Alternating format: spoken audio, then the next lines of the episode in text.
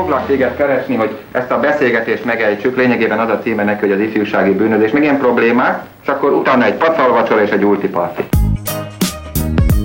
Annó Budapest, az ismeretlen főváros és Punksnodded Miklós.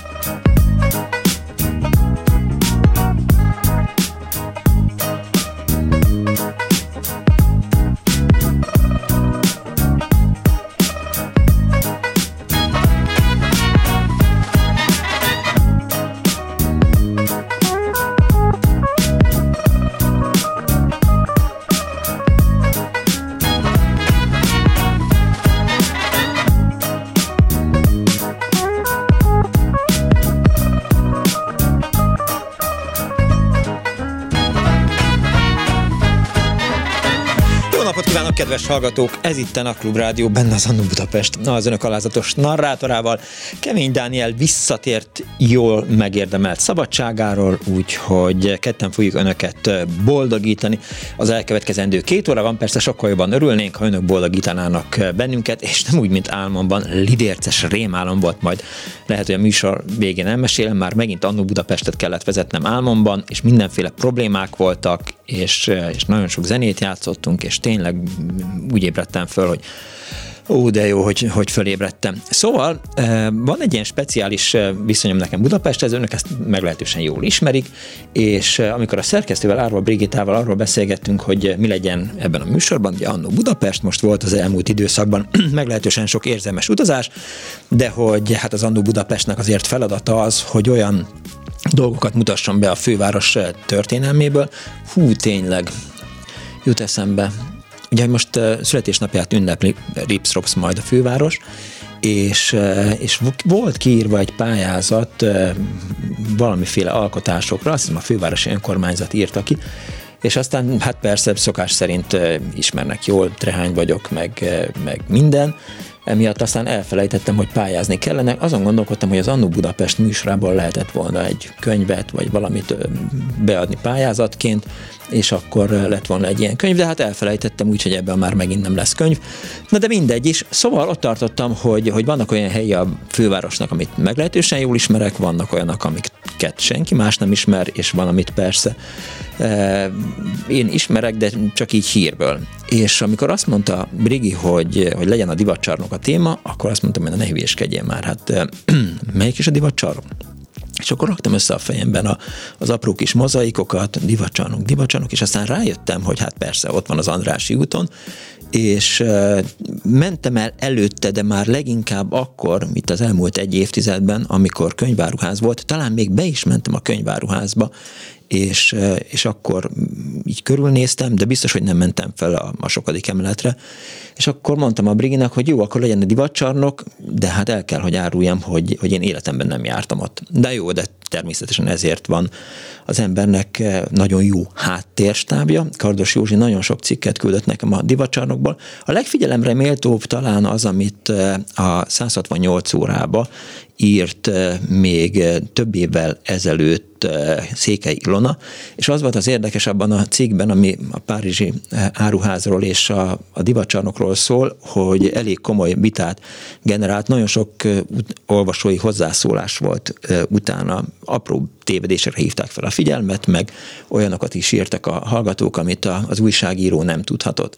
Mert a divatcsarnoknál az persze az így rendben van, hogy 1957. január másodikán megnyílik a, a divatcsarnok, de hát annak az épületnek, meg magának az áruházságnak van egy, egy hosszabb története, ami talán 1911-ben kezdődik és Goldbergerékkel, és azt gondoltam, hogy, hogy biztos vannak a hallgatóink között olyanok, akik nem csak a divatcsarnokban vásároltak, hanem esetleg a, a Párzsi áruházban is, a Párzsi nagy áruházban is, ami megelőzte ezt az üzletet, úgyhogy ki van bővítve, leginkább térben, illetve leginkább időben a mai műsor tematikája, tehát nem csak a divatcsarnokról kell, hogy szóljon, hanem esetleg arról is, arról a pár évről, amikor eh, valamelyik könyvterjesztőnek, nyilván az állami könyvterjesztőnek volt egy, eh, egy raktára az épületben, meg persze tényleg lehet beszélni arról, hogy mi volt a háború előtt a, a Párizsi eh, nagyáruházban. Az például fontos, és az kiderül a cikkekből, amit olvastam, hogy ott vezették be először Magyarországon azt, hogy, hogy valaminek az ára annyi, akkor az annyi. Tehát nincs az, hogy ár, ár, alkudozunk, hogy jó napot kívánok, hát itt van egy, egy vég sejem, ez rendben, hogy ezért három pengő 50-be kerül, de hát nekem nincs annyi pénzem, hanem adok érte három pengőt, és akkor így, így megegyeztek végül is három húszban, vagy nem egyeztek meg három húszban és ennek volt köszönhető, hogy minden fixáras volt a, a Párizsi nagyáruházban, és erre tudták aztán építeni maguk az eladók is, meg az üzemeltetők azt a rendszert, hogy, hogy hogy is mondjam, tehát amikor a volt, meg a food, meg az összes többi kiszállít, tehát hogy, hogy meg lehetett rendelni, és akkor kiszállították ezeket a termékeket. Ugye arra biztatom önöket, hogy ha van egy olyan tárgya a lakásukban, amiről azt pontosan tudják, hogy a divatcsarnokban vették, vagy emlékeznek arra, hogy mitől volt emlékezetes a divatcsarnok, mert, mert voltak olyan karácsonyok, vagy voltak olyan karácsonyt megelőző időszakok, amikor abból állt a, a hétvégi kirándulás, hogy fogták magukat, bejöttek a városba, elmentek a divatcsarnokba, megnézték azt a sok-sok szintet, és aztán szálláshelyükre hajtottak valamelyik villamossal, az akkor mindenféleképp hívjanak, szóval divatcsarnok és Párizsi nagyáruházról szól ma az Annó Budapest, telefonszámunk 2406953, illetve 2407953, SMS-ben 0630 és csak azért gondolom, hogy nyilván az önök fejében is vannak ilyen emlékek, mert arra nagyon emlékszem, hogy gyerekként engem hogy hoztak föl egyszer ha Flóriánba, az éppen megnyíló Flóriánba tudják, akkor mentek a reklámok. Flórián, üzletközpont Óbudán, folyamatosan lehetett látni a tévében, és ezért a szüleim azt gondolták egyszer, hogy na jó, akkor eh, kis Miklós, ma nem megyünk iskolába, hanem elmegyünk a Flóriánba, és akkor fölautóztunk valami ismerősnek a Trabantjával, és akkor jöttünk, mentünk a Flóriánban, eltöltöttünk ott fél napot, és aztán eh, arra nagyon emlékszem, hogy akkor volt hát divatos, hát ön tudják, hogy a, a divat elkötelezett híve vagyok, zárójel félig, illetve nem, és akkor kaptam egy ilyen nagyon hosszú sálat, az ilyen három méter hosszú sál volt, apámnak is volt egy ilyen, meg nekem is, és azzal lehetett menőzni szentesen Deák Ferenc utcai iskolába. Akkor még senkinek sem volt ilyen kurva hosszú sálja. Na szóval a Viberen is hozzá lehet persze szólni a műsorhoz, ha sikerül majd bekapcsolnom, de akkor jön a divatcsarnok, tehát 2406953, illetve 2407953. Halló, jó napot kívánok! Halló! Halló! Jó napot! Én vagyok a vonalban? Igen, ön tetszik lenni. Üdvözöllek, Vizi János vagyok, Szervusz Miklós. Szervusz. No, hát ö, azzal szeretném kezdeni, hogy annak idején, amikor a még népköztársaság útján megnyílt a ö, divacsarnok, ez egy emlékezetes január másodikai nap volt. 57. És ö, hát a tömeg akkora volt, hogy majdnem a oktogonnál, akkor még november 7 tér volt, a sor vége. Onnantól kígyózott a bejáratig a sor, hát vagy két órát kellett várni, amíg sikeredett bekeveredni a záróházba.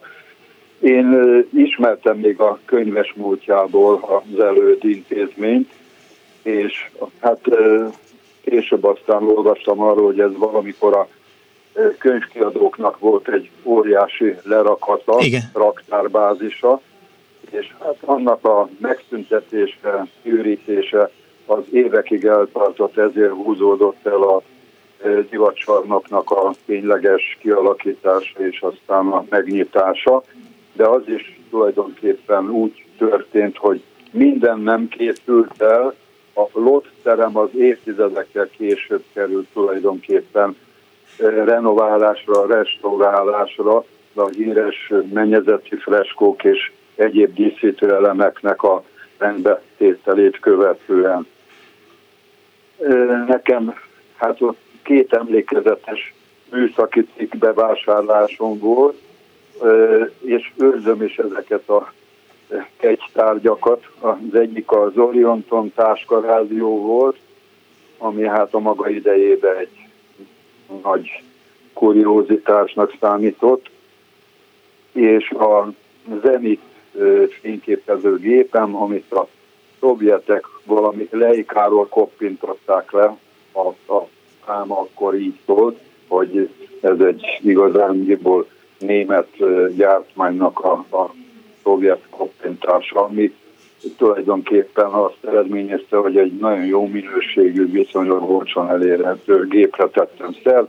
Itt van a szekrényemben, ma is üzemképes, hát persze ebben filmet kapni, meg aztán utána ezt kidolgoztatni, az már szinte lehetetlen. Te János, a 1957. január másodikán te ott voltál? Ott voltam, igen, igen. És mi volt az Akkor ígéret? Nem vagyok benne biztos, hogy ez 57 volt. Én meg igen.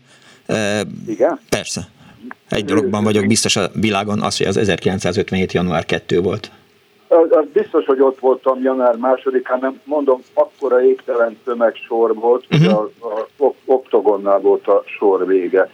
Egyébként, hát így mellékesen megjegyezném, hogy volt egy korábbi divacsarnak a Rákóczi 74 száma a Szövetség út sarkán, ami 56-ban egy foszforos lövedéket kapott és leégett.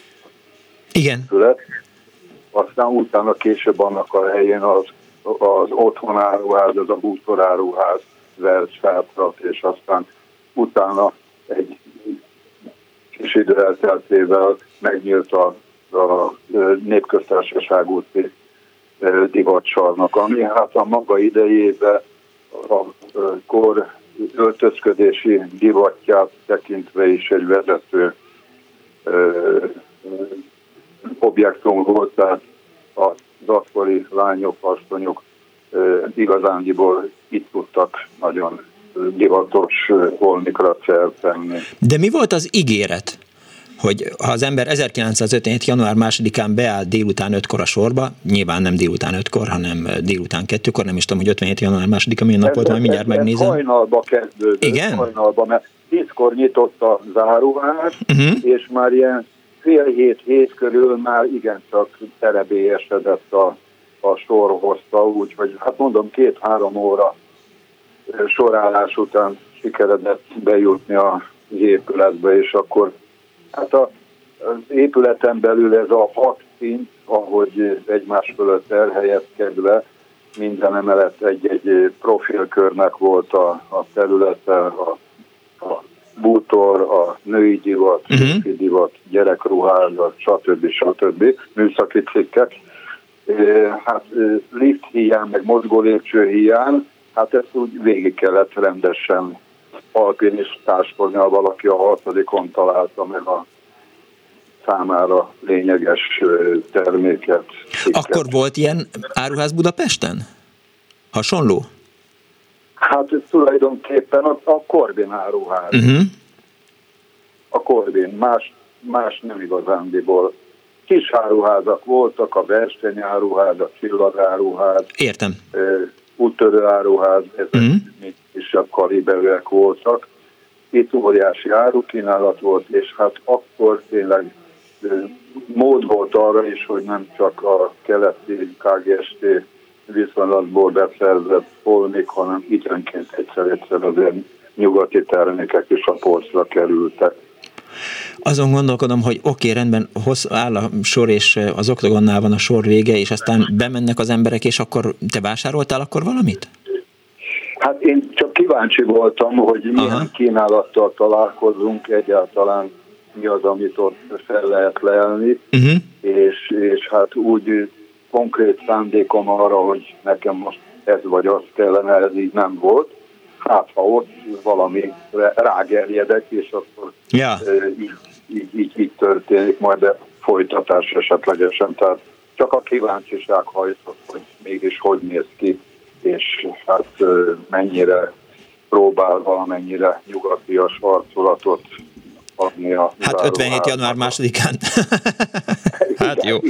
Úgynevezett nyugatias arculat. Tehát a nyugatias arculat az azoknak volt meg, akik november 4-én eh, hát eh, igen, elindultak igen, egy másik irányba. Igen, igen, ez, ez így igaz. Hát aki itthon maradt azoknak ez jutott ja. kárpótlásul idézőjelben, igen. Kalandvágyból itt van nektek a divatcsarnok. Köszönöm szépen János, hogy hívtál. Én is köszönöm szépen. Viszont hallásra, szervusz. 24 06 95 3, 24 07 95 3, a divatcsarnokról szól ma az Annó Budapest, vagy a Párcsi nagyáruházról. Egy hallgató van a vonal túlsó végén, jó napot kívánok! Késner Péter vagy, Hello, szervusz! Hát tulajdonképpen az lett volna a stílusos hely, négy óra előtt öt perccel telefonálok, mert nekem egy nagyon felemelő, vagy nem is tudom, megládó élményem van a divatcsarnokról. Én rádiós koromban kerestem mindig, hogy hol történik valami izgalmas, érdekes Budapesten, uh-huh. és amikor bezárt a divatcsarnok, akkor aznap oda mentem, és készítettem riportot. Egyrészt ugye olyan volt a szituáció, ha emlékeznek a hallgatók egy részre, mint az Állami Árulás című filmben, hogy minden le volt értékelve, minden próbáltak kiárusítani uh-huh. az utolsó napon, és beszélgettem ott vevőkkel is, de leginkább az eladókkal szerettem volna beszélni, akik nem nagyon nyilatkozhattak, hogy mi lesz az áruházás, de nem volt olyan, akit megszólítottam, hogy ne könnyezett volna. Tehát a legkülönbözőbb osztályokon, részlegekkel beszéltem eladókkal, és könnyekkel küzdködve mondták, hogy nem is, hogy velük mi lesz, hanem az áruházzal. Tehát mhm. ez annyira gondolom olyan kollektíva volt, és olyan ö, közösség ebben az áruházban, hogy, hogy alig tudtak a könnyektől beszélni ezek az eladók. Nem tudom, bizonyára vannak nagyon sokan, akik máshol vannak, és esetleg hallgatják a rádiót, nem lenne baj, ha megszólalnának, de, de számomra ez egy nagyon megrázó élmény volt egyébként. Az egyik hallgató írta az, a Klubrádió Facebook oldalán, hogy az édesanyja 30 évig dolgozott ott a, a divacsarnokban. Te emlékszel arra, hogy akkor, amikor kimentél riportozni, az melyik év volt? Hát ez az, amire én nem emlékszem, de biztos meg lehet nézni valahol. Ja, persze, Ugye nyilván. Nem volt nyilván. utána nézni a, a interneten, hogy hol, mikor zártak be, de hát mondom, mindenki mindent vitt. Én nem vettem akkor semmit igazság szerint, de de hát mondom, az élmény az ilyen szempontból katartikus volt. Én is nagyon sajnáltam. És jól sikerült az interjú, a, a hát report? Hát, amúgy, hát jól sikerült, biztos. Nem gondolom, hogy nem tudom, most mondani kell valamit, akkor olyan furcsa. Persze, hát jól sikerült. Jó, hát azért láttunk már olyat, jól, hogy, hogy valami nem sikerül jól. Sikerült, nem jó, hogy nem nyilatkozhattak. Mondom, mindenki elmondta a személyes, hogy, hogy ez mennyire saját ide, hogy mi lesz velük, és hova kerülnek, és mi lesz az áruházból, az le volt írtva, arról nem beszélhetnek. Hát ennyi. Értem. Köszönöm szépen, Péter. Nincs mit. Szia. Viszont hallásra, szervusz. 24 06 95 3, a 24 07 95 3, SMS-ben 06 30 30 30 95 3. Hívjanak és meséljenek a, a divatcsarnokról, vagy az ottani vásárlásukról. Hívhatna olyan kedves hallgató is, aki esetleg ott dolgozott, akár akkor, amikor könyvraktár volt, akár akkor, amikor Párizsi nagyáruház volt, akár akkor, amikor már divatcsarnok.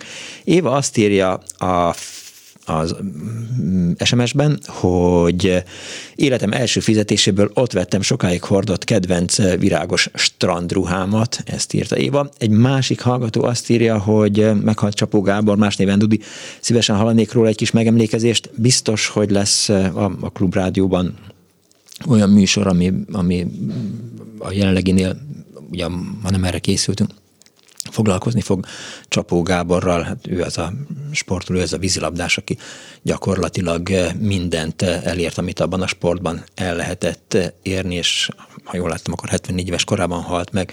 Azt láttam, hogy néhány nappal ezelőtt, vagy talán egy héttel ezelőtt lehetett olvasni arról, hogy, hogy kórházba szállították Na, szóval még megnézem a, a, a Vibert is, hogy esetleg felébredtek-e ott a hallgatók, és írtak-e nekem valamit. Ha nem, akkor addig, amíg a következő hallgató előkerül, aki megtalálta a merevlemezén a megfelelő emléket a divatcsarnokról, addig Hát lehet, hogy, hogy szórakoztatom önöket egy Bors Szemjankó 1912-es írással, mert hát Ád, az ember tragédiája, vagy Ádám és Éva a Párizsi nagyáruházban írt valaki egy, hát egy, egy kolumnás írás, ez tíz színből áll, a, a vége is nagyon szellemes, lehet, hogy, hogy önök is nevetni fognak rajta, ugye végén azt írják, hogy függöny, zárójel, finom tül, öt korona, ez a poén a, a cikk végén, de nagyon sok mókás dologban, vagy hát az 1912-es humor viszonyoknak megfelelő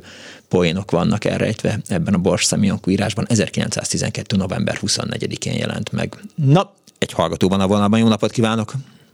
Jó napot kívánok, Judit vagyok. Kész sok, Judit. Egy régi történetet szeretnék a divatcsarnokkal kapcsolatban elmesélni. Hallgatom. Ez 50, szerintem még november 4-e, tehát előtt volt, de már ki lehetett menni az utcára 56-ban. Uh-huh. És az édesapámmal mentünk, mert volt egy barátnőm, aki pont abban a házban lakott, pillanatnyilag Amerikában él. És vittünk, ne, akartunk neki kenyeret vinni, mert akkor ez probléma volt a kenyér beszerzése. És ott mentünk el, ugye hát a divatcsarnok előtt, és akkor hallottam egy sztorit. A házunkban, ahol én laktam, a házmester egy elég egyszerű emberek voltak, és a hogy tűzütött ki a divatcsarnokban 56-ban. És amikor oltották, akkor a pincerész teljesen víz alá került. Uh-huh. És nem csak ez a házmester nálunk, hanem sok ember képesek voltak lemenni és úszni a vízben, és megtalálni, amit találtak a víz alatt, tévét, meg nem tudom, bármit, szóval iszonyatos volt egyáltalán ezt hallani is. Úgyhogy ez nagyon szörnyű volt, szóval a, kiégő, és én nagyon meg is ijedtem, hogy a barátnőmmel nincsen valami, de az a háznak nem lesz baj, csak a divatcsarnak égett. Ott úgy látszik egy része. Hát csak ezt akartam elmesélni, hogy milyenek az emberek, és milyen furcsaságon a divatcsarnokkal kapcsolatban. Ön járt oda vásárolni? Én nem, de néha nagyon ritkán egy-két dolgot vettem, de nem olyan sokszor. Nagyon közel laktam hozzá, de nem. nem. Tényleg ilyen nagyon jól nézett ki? Hát nem nézett ki rosszul tulajdonképpen, Aha. de most egy katasztrofálisan néz ki, ahogy elmegyek előtte, már nem lakom ott, de nagyon borzasztó látni. Azt olvastam, de még ez legalább 10-15 évvel ezelőtt lehetett, hogy volt olyan terv, hogy a, a Guggenheim megveszi az épületet, és lesz egy budapesti Guggenheim múzeum, amit, amit a, a Párosi e, nagyáruház divacsarnok épületében rendeznek, de aztán valahogy így elhalt ez a kezdeményezés, pedig ha jól olvastam, akkor legmagasabb szinteken, tehát amerikai elnök felesége, illetve Megyesi Péter miniszterelnök felesége is beszélgetett erről, és, de aztán hát nem lett bele semmi sem, most nem is tudom, hogy, hogy mi van ott, talán irodák vannak, nem. vagy... Ez a Rákóczi útról beszél maga is, ugye? Nem, a, nem a én az Andrásiról beszélek. Én nem. Én nem. Ja. Én a Rákóczi úton, ami van. Ja, értem, értem, értem. A, régi, a régi divatcsarnokról beszél, igen. Igen, és ez az úszkálás is a régibe történt 56-ban. Ja, értem. Úgyhogy nem, mellette van egy modern irodaház, és ez meg ott szerintem pusztul. Igen. Szörnyen néz ki. Köszönöm szépen, hogy hívott. Kérem szépen, Kész viszont hallásra. Viszont hallásra. Igen, itt mindenféleképp pontosítást érdemel, és köszönöm szépen a kedves hallgatónak a figyelmeztetést, hogy az első divatcsarnok az a Rákóczi úton nyílt meg valóban. Halló, napot kívánok! Halló, szia! Szevasz. Meggi vagyok, gyorsan mondom, elfelejtettem, mi az a rattannak a jelentése, tudod, ilyen szálakból, amik vannak. Igen, van belőle bútor, meg minden igen, nem tudom mi az, már csak kérdezem a fordítása. Na most képzeld el, hogy én ott angol tanítottam egy nyelviskolán keresztül az eladóknak, és néhány ilyen irodista hölgynek, és nagyon édesek voltak, azzal kezdtem, hogy gyorsan megtanítottam nekik, tehát egy totál kezdőknek gyorsan megtanítottam azt mindjárt, hogy mit kell csinálni a vedőkkel. Nekik föl kellett írni, hogy mit adnak el, tudod? Uh-huh. Hogy tudjam, hogy milyen áruk hogy vannak. Azt megtanultuk, mit csinálnak, bejön, köszön, megmutatja, stb., búcsúzik, megköszöni, uh-huh. hol a pénztár, stb. És képzeld el, hogy az, azért elfejtettem, milyen Miklós nevű ember elkerült onnan a, a divatcsarnokból, kapott egy jobb állás valamelyik multinál, Képzeld el, mert ezzel a kis angolal, amit egy évig tanítottam, azzal el volt, mert egyébként nagyon okos ember volt, mert ő is tanított, tehát ő is, hogy mondjam, tehát ő is már tanult előtte, és egy egyszerű, mit tudom én milyen volt neki, három éves ipari iskolája, vagy tehát nem tudom, volt-e érettsége, lehetséges, hogy volt, nem tudom, és kérded el erre, én olyan büszke vagyok, hogy ez a Miklós kapott egy jobb állást. Hát hogy ne, persze. Egy, egy, évig, egy év után nem volt rá keret, aztán megszüntették, ez még szocializmusban volt és akkor kaptam, adtak nekem 20% kedvezményt arra egymásra rakható ilyen üveg tetejű, nem tudom mi az arattan elfelejtettem, pedig magyarul is van olyan, arra képzeld el, és annyira kedvesek voltak, és akkor körbevezettek az egészen, hát ez egy misztérium volt, tehát egy csoda volt. Hát figyelj ott azok a festmények, szóval gyönyörű az egész. Na jó van, ezt akartam mondani, és köszönöm szépen, nagyon szépen. Ja, a csoki van, mire nem lett meg a csoki? Nem, a csokit azt elvitte a cica, mint az olajradiátort. Elvitte, akkor, akkor majd, majd visszacica egy másikat, jó? jó, nagyon szépen köszönöm a műsort. Viszont hallásra, szervusz. Szia. Köszi szépen, szia. 24 06 953, 24 akkor, amikor eh, volt egy, eh, egy aranyzebra diátadás, akkor akkor Megi hozott egy csokit, azt hiszem, hogy Göcé Zsuzsának meg nekem, a Göcé Zsuzsá én meg lett, az enyémet meg hát elvitte a cica. SMS még 0630 30 30 95 3, és egyenlőre még nincsen olyan hallgató, akinek lennének emlékei divacsarnokról, majd gondolom szép lassan lesznek. Úgyhogy nem is, most az ember tragédiáját olvassam fel önöknek, vagy, vagy van egy másik cikk, ami nagyon vicces és nagyon szórakoztató, az a cukrászok lapjában jelent meg, ha egy kis szerencsém van, akkor megtalálom, mert iszonyatosan föl vannak háborodva a cukrászok valamikor 1930 valahányban, azért, mert most nem akarom elszpoilerezni a, a történetet, de hogy, hogy a nyilvánossághoz fordultak a, a cukrászok, jó, elkezdem megkeresni ezt a cikket, köszönöm szépen Kardos Józsi, ezt megtaláltad. Igen, ez nem az, nem az, nem az, nem az, nem az, ez sem az. A Párizsi Nagyáruház Goldberger, ez sem az. Akkor a második levélben volt, amit küldött a kardos. Na, igen. Megvan. Teker, teker, teker, teker. Cukrászok napja, igen, igen, köszönöm szépen. 1931. március 21-i szám, ez az 5-ös, 6-os szám, eh, cukrászok lapja, Zuckerbecker Zeitung, cukrászok és mézes kalácsosok, finom sütők, cukorka, csokoládé és kekszgyárosok iparpolitikai szaklapja. Megjelenik minden hó 5-én eh, és 20-án, ez ugye 1931. március 21-én jelent meg. A cikk és az újság címlapján kétsoros cím. Van-e iparengedélye a Párizsi Nagyáruház vezérigazgatójának az iparszerűen űzött fánksütésre? Tartalmi cím és eh, hát érezhető, hogy a cukrászok egy kicsit így ki vannak akadva ezen a dolgon. Nem pontosan értem még egyelőre a felháborodás okát, de mindjárt kiderül. Az új Budapest írja. Szóljál, Dániel, ha megérkezik a hallgató.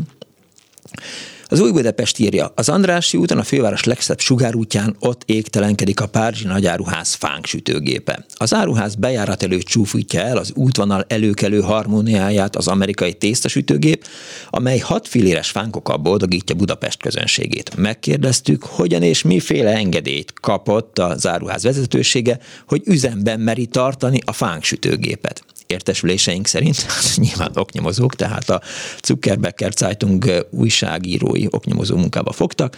Értesüléseink szerint a Párizs Nagyáruház RT az áruházat birtokoló családi részvénytársaság már évekkel ezelőtt engedélyt kért az államrendőrség főkapitányságának hatodik kerületi kapitányságától arra, hogy az áruház előtti térségen, amely még magánterület, árusítást folytathasson. A kerületi rendőrkapitányság azon a címen, hogy a terület nem közterület, az engedélyt erre megadta. A főváros hatósága jelen körülmények között nem tehet egyebet, mint hogy mindaddig, amíg a rendőrség az engedélyt vissza nem vonja, tűri az ott folyó, folyó árusítást, természetszerűleg igyekszik azonban, hogy a közegészségügyi és tűzrendészeti követelményeknek az áruház vezetősége eleget tegyen. Teszi ezt annál inkább, mert az áruház előtti magántületen folyó árusítás ellen több feljelentés érkezett az előjárósághoz. A környéken lévő kereskedők, akiknek egzisztenciáját, akkor még x írták az egzisztenciát, akinek egzisztenciáját érinti az árusítás ezen formája, állandóan panaszt tesznek a fővárosnál, de érkezett feljelentés előkelő polgárok részéről is, akik az áruház környékén laknak, éppen nem olcsó házbérű lakásaikban. Így a legutóbbi feljelentés érkezett a környéken lakó gyáros részéről a fánksütőgép szaga ellen. Az előjáró hatóság által megejtett helyszíni vizsgálat megállapította, hogy ez a feljelentés alapos és megfelelő rendszabályokat léptetett a fánksütési procedúrát illetően életbe. Megállapította az előjáróság, hogy a forgókorong, amelyen a forró zsíranyagában a hat filéres fánkok sülnek, növényzsír keverékkel van megtöltve. Elrendelt az előjáróság, hogy a magasabb zsírtartalmú anyagot használjanak a fánk fánk sütésére, és arra vonatkozóan is intézkedett, hogy a fánk sütőgép felé megfelelő kémény szerkezet kerüljön, mely hűtőszerkezettel kombinálva a lehetőség szerint megakadályozza a zsiradék nagyfokú párolgását. Az előjáróság a legélénkebb figyelemmel kíséri a Párizsi Nagyáruház előterében folyó árusítást. Minden esetre szükséges lenne az áruház részére kiadott engedélyek sürgős revíziója, az államrendőrség illetékes szerveinek, a tűzautó főparancsnokságnak, az iparfelügyelőségnek, a főváros vegyészeti intézetének bevonásával újabb helyszíni eljárás elrendelése kapcsán. Annak precizírozása, Mire és mennyire jogosult Goldberger Sámuel Gottlieb úr, a részvénytársaság elnökigazgatója? Külön iparhatósági eljárás van hivatva megállapítani. Rendelkezik-e a vezérigazgató úr iparengedéllyel arra, hogy a főváros legelőkelőbb útvonalán a sütőipart gyakorolhassa, és ha igen, van-e bejelentve felelős üzemvezető, ha nem, mely erőjárósági tényezők voltak azok, akik az iparengedély hiánya fölött eddig szemet hunytak. Írja 1931. március 21-én a cukrászok lapja, a Zuckerbecker Zeitung. A szerkesztésért felős Steiner Gyula, a Magyar Sütők Országos Szövetségének elnöke. És akkor hamarosan egy hallgató van a vonalban. Jó napot kívánok, mindjárt szólítom. Közben azt írja a hallgató, hogy egyébként volt itt a divatcsarnokban, csak a földszintről eh, felfele lehetett használni, liftesnél, ja igen, tehát amikor azt mondta az imént eh, János, hogy, eh, hogy föl kellett az embernek a hadszintre mm, húznia magát, hogy volt benne lift, írja a hallgató, csak a földszintről felfelé lehetett használni, a liftesnél dolgozott benne, a lift sarkában egy kis szék volt a pihenőhelye, írta kereszt. Kösz. Halló, jó napot kívánok! Mindjárt itt lesz a hallgató. Addig nem halózok, addig, addig megkeresem azt a, a, a, a vicces cikket a Borszem Jankóba, az ember tragédiáját. Amíg önök hívnak. Na tehát, eh, és szólt az úr, hol vagy Ádám? Még a paradicsomban, a Párizsi Nagyáruház férfi, ruha divat, eh, férfi divatosztályán. Mit csinálsz ott? Felöltözöm a világ meghódítására, veszek egy téli kabátot 40 koronáért, egy kemény kalapot 5 koronáért, egy tiszta sejem, törökös mintázatú nyakkendőt 90 filérért, egy boternyőt 5 koronáért. És szólt az úr, illetve egy hallgató. Jó napot kívánok! Tiszteltem, kedves Miklós. László Budapestről. Üdvözlöm, jó napot. Hallgatom. 82. Igen, jó év volt. Igen, voltam akkor 12 éves. Behozták a moziba, a magyar mozikba három év késés az ACDC Let's Rock című koncertfilmét nyilván ön is látta. Hogyne, hogyne, hogyne, persze. Na, hát elmentünk a haverokkal, a Szikta mozi, ugye a nyugatinál volt, szemben a McDonald's a nyugati pályadvarnál, és, és muszáj volt venni egy farmert. Muszáj, tehát mi nem voltunk egy tehetős család. nem, csak azon gondolkodtam, már bocsánat, bocs, hogy félbeszakítalak, hogy én akkor azt gondoltam, hogy angol iskolás ruhát akarok magamnak, tehát olyan angol iskolai ja, öltönyt, ja. mint az Angus, Angus Young viselt a, a filmben. Csoda volt, igen. Igen, hát mi, mi nem voltunk aki tehetősebb volt, kiment a kőbányai piacra, kéz alól megvette horrorpénzre a Levis Farmert, meg a stb. Hát uh-huh mi nem voltunk ilyen tehetősek, mondtam Faternek, meg Mótának, akkor irány harány, megyünk. Volt ez a Trapper farmer, az az indigós, Igen. a magyar farmer, az ember fölvette, kicsit beleizott, és kék volt a lába két napig. Igen, ez igaz, tényleg, most, hogy így mondod. De az első Trapper farmeremet ott onnan kaptam a divatcsarnoktól, divatcsarnokból. Néztek a Fater meg a Muter nézett bután, hogy, mert, hogy miért, mert csak mert, mert a, a Bon Scotton is farmer volt, akkor nekem is farmer kell, Igen, pont. Alak, persze. A, a, imádtam a divatcsarnokot, mondom, kétszer, ha voltam, meg volt még az, emlékszel arra volt az a az az annó, akinek úgy hogy Jugoszlávia, az, az a keresztbe csíkos, kék-fehér matróz póló. Igen, hogyne, volt nekem is olyan, na, igen. Na, azt is ott vettünk az elsőt. Tehát jó hely volt az a divatcsarnok, kár, hogy hát én is jártam arra nemrég, lepusztult teljesen. Tehát, ez, ez azt jelenti, hogy, hogy megkülön, hát speciális vagy különlegesebb áru kínálattal vagy árukészlettel rendelkezett, mint más áruházak a fővárosban? nyilván a mutert meg a fatert kéne megkérdezni. Ja, nyilván, aha. Nekem teljesen mindegy volt, mert amikor még úttörő voltam, ugye akkor el kellett menni az úttörőhálásba venni, megvenni azt az inget, meg azt uh-huh. Mhm. a úttörősípot, meg az anyám kényet, pedig annyira érdekelt a dolog, mint téged kb.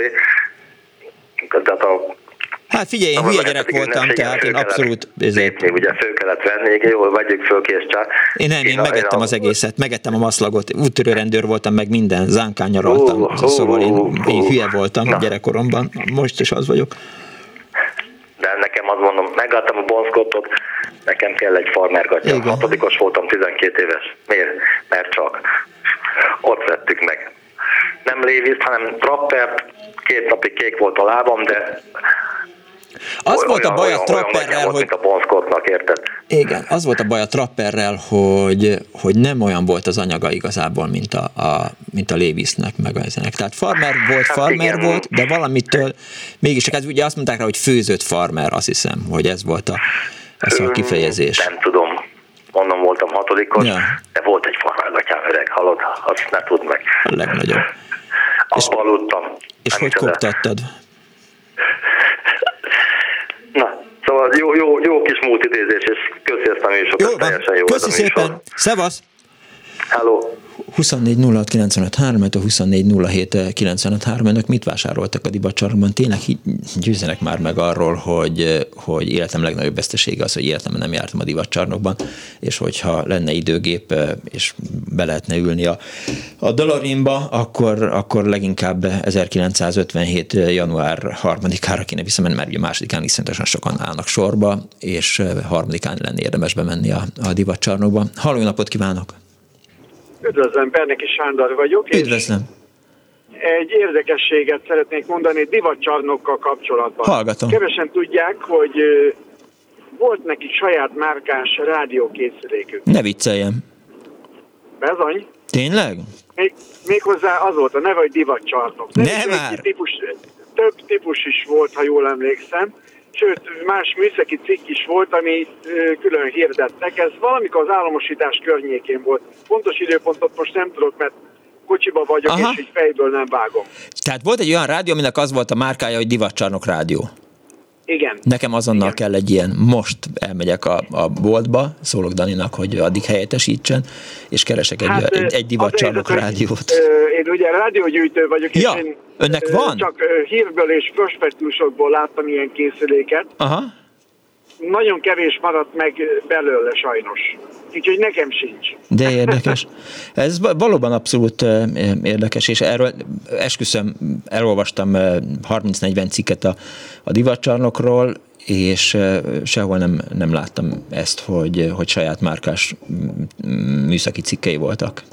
Mert azt még Előtt megértem, hogy azt megnéztem a reklámfilmeket, amiket a Pálinkás van belerakott az előzetesbe. Ugye a divacsarnoknak volt a eh, szlogenje, hogy mindent egy helyen. Ők hozták ezt be, és valóban a, a mit tudom én, milyen kerítéstől, a textilen, a cipőn át, a műszaki cikkekig mindent lehetett kapni a divacsarnokban, és uh, ilyen nagyon, hát nem nagyon, hát a kornak megfelelő béna. Tehát rádiókészülékeket is biztos, hogy árusítottak. De biztos. Ez a lényeg, hogy saját nevük alatt is adtak el mm. Rádiókészüléket. Hát jó. Rá fogok keresni. El fogom keresni majd a mm, reklámanyagot, és át fogom küldeni nem tudom, hogy küldjem át. Nem tudod, hát ha fönt vagy a, a Facebook nevű közösségi hálón, akkor az Annó, Buda, Annó Budapestnek van egy Facebook oldala, ott most éppen kint van ennek a mai műsornak a, a, a képe, meg, meg az ajánlója, és ha oda berakod, akkor már is bejebb vagyunk, mert az egyik hallgató már az imént, ahogy ránéztem, kirakott egy 1938-as plakátot, ha jól látom, nem, 1928-as plakát a Párizs Nagyáruház Andrási út 39-ből, valóban csodálatos lehetett ez az üzlet, akkor lehet, hogy nem is 57. január 3-ára kéne visszamennem, hanem inkább valahová 1928-ba, biztos azok is jó évek voltak, és akkor kellett volna ott vásárolnom, és esetleg fánkot vennem ott az utcán. Azt írja egy hallgató, a divatcsarnokban lehetett olasz importruházatot kapni, nagyon jó volt a konfekció méret és az anyag minősége, és ezzel erősített, e, e, egészítette ki a, a mondandódat egy másik hallgató. Jó, rendben, tehát föl fogom tenni, most kocsiba vagyok, tehát nem Jó. tudom mikor, tehát Jó. valószínűleg, hogy adás után, de csak érdekesség gyanánt, hogy, hogy miről van szó. Abszolút, kösz, kösz, kösz, nagyon jó. Remek. És egyébként más ügyben találkoztunk már egy párszor, például Szokol műsorral kapcsolatban. Igen. Ha emlékszel. Persze, persze, persze. Jó, jó köszönöm a, szépen, a... hogy hívtál. Köszönöm én is, szervusz. Viszont hallásra, szervusz. 24 illetve 24 a divatcsarnokról, meg a Párizs nagyáruházról szól ma az Annó Budapest. Ott tartottam, hogy az egyes kép második jelente, és szólt az úr, hol vagy Éva? Még a paradicsomban, a Párizs nagyáruház női divatosztályában. Mit csinálsz ott? Levettem a fügefa levelet, és felöltözöm Ádám meghódítására. Veszek egy bársony princesz ruhát 35 koronáért, fekete sealskin boát és muffot 35 korona 50 filére, fekete sealskin sapkát, zárójel hermelin béléssel, 17 korona 70 fillérért. Hát azért kicsit azt érzem, hogy, hogy van egy kis PR szaga ennek a humoreszknek, amit az elkövetőjét most már vigyel a balhét, Földes Artúr írt 1912. novemberében, szóval lehet, hogy ezzel hirdették a, a Párizsi nagyáruházt akkoriban. Na, harmadik pont. És szólt az úr, hol vagy Lucifer? Még a paradicsomban a Párizsi nagyáruház élelmiszerosztályában. Mit csinálsz ott? Bevásárolok, mert a földön majdnem olyan méreg drága minden, mint a pokolban. Veszek egy óriás doboz szendvics szardiniát, egy korona 10 fillérért, vegyes szendvicset, darabját 20 és 10 fillérért, családi teasüteményt, kilóját egy, kil, egy korona 30 fillérért, finom rúbnak literjét két korona 60 fillérért, fehér kenyér darabját 50 fillérért, rost, kenyér darabját 36 fillérért, és végül a különböző finom fajú almát kilogramját 70 fillérért. Ezek között van a tudásfának almája is erősít meg bennünket egy sútkával dr. Földes Artúr. Halló, napot kívánok! Jó napot kívánok! Üdvözlöm, jó napot! Én László vagyok. Én is, nem, én Miklós, bocs. Mini helyesbítés, illetve Jó. egy nagyon fontos dolog az, ami nekem a, hogy is mondjam, csak a fiatal kor, korom óta a fejemben van, Na.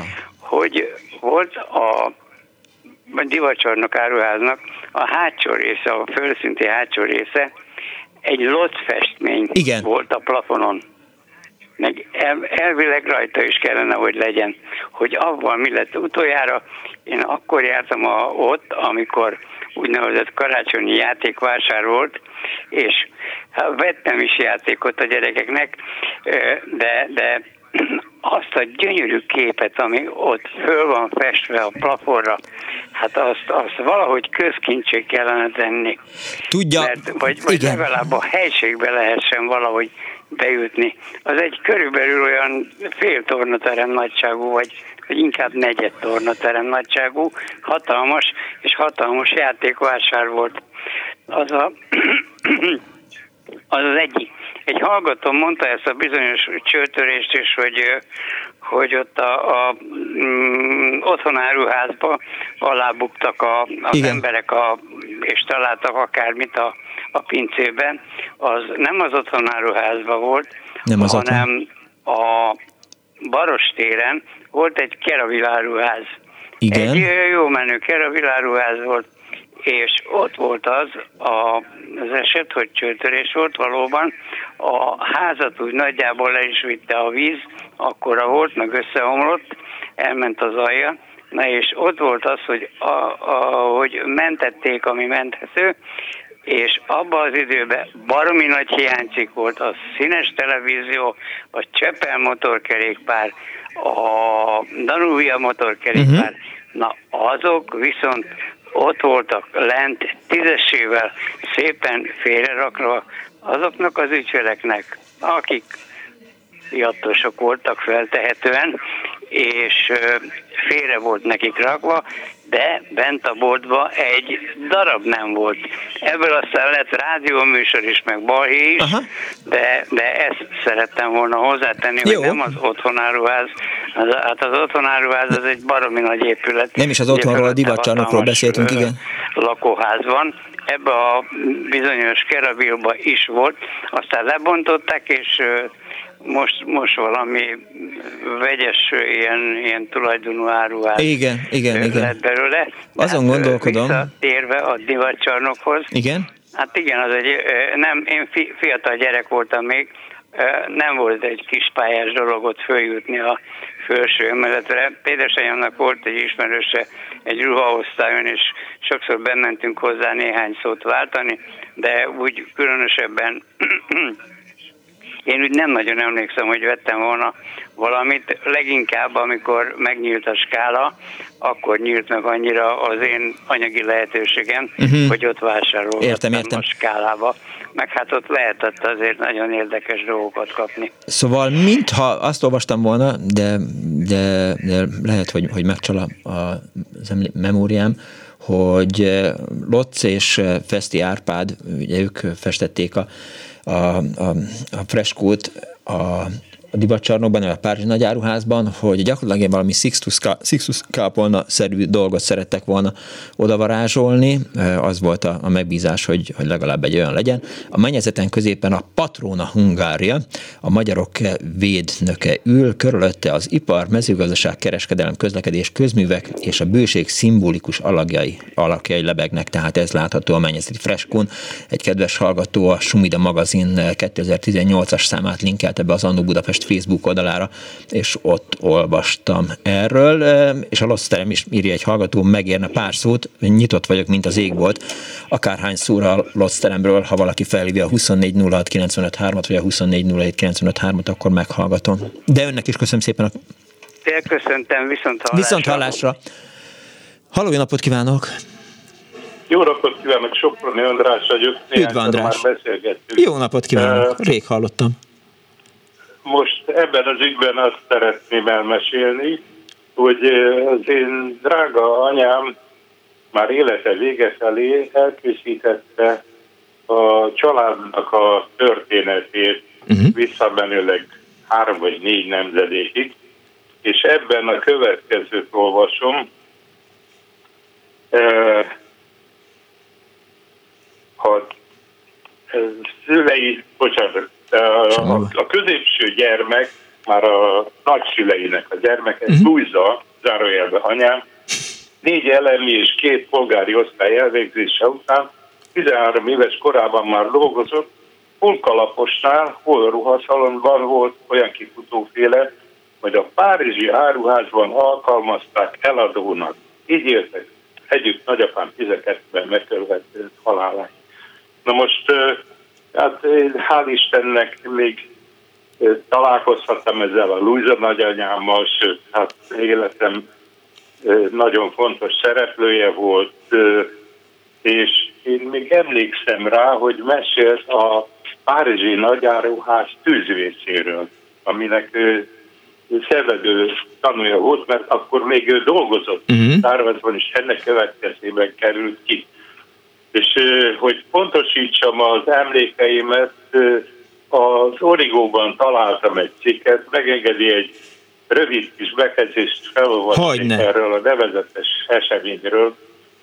Azt mondja, 1903. augusztus 24-én este 7 óra előtt néhány perccel a Rákóczi út, akkor Kerepes út, 38 szám alatti Párizsi áruház bocsánat, ez, ez valami, nem, jó. Nagyárazón a gépész bekapcsolta a kirakat világítását. És az elektromos az szikra. vezetékében azonban zárlat keletkezett, és a húzal rága, lágra lobbantott az ott felhalmozott papíráruhát, papírárut és ruhát. Igen.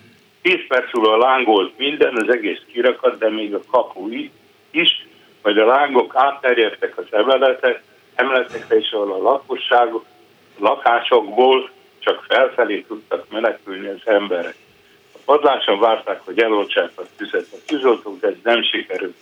A lakók a padlás ablakaiból vetették magukat a mélybe. A szörnyű tragédiában több mint 30 ember halt meg.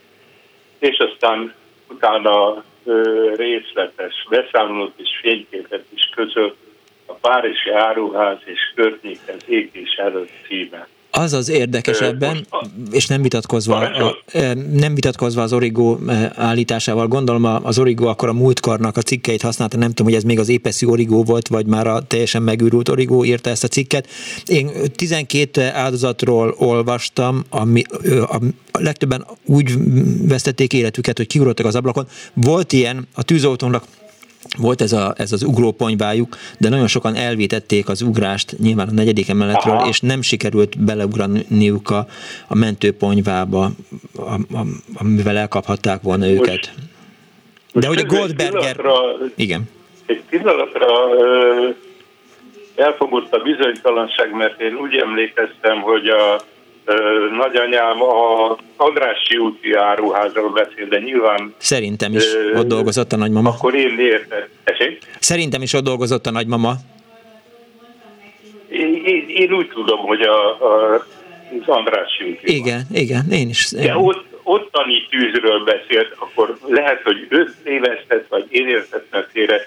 Mindössze az tény, hogy a, a Párizsi áruházban volt egy híres nevezett nagy tűz, és az origóban. Ez valószínűleg az új origó, mert úgy látom, hogy valami 22-es dátum Aha. szerepel. Hát a, akkor azért már nem vállalok felelősséget, nagyon sok origó hát, cikkért, igen, de ezért már minden nem. bizonyal igaza van. Viszont az előző betele, betelefonáló emlegette ezt a nevezetes lot, igen? lot freskot. Igen. Meg nem tudom mondani pontosan, hogy hányban történt, de ez kb. 20 éve lehetett, amikor az áruházat, a könyváruházat, bocsánat, a, a félig romos ár, korábbi áruházat megvette a ha jól tudom, a Matyi. Igen, az Alexander, Alexandra csináltott könyváruházat.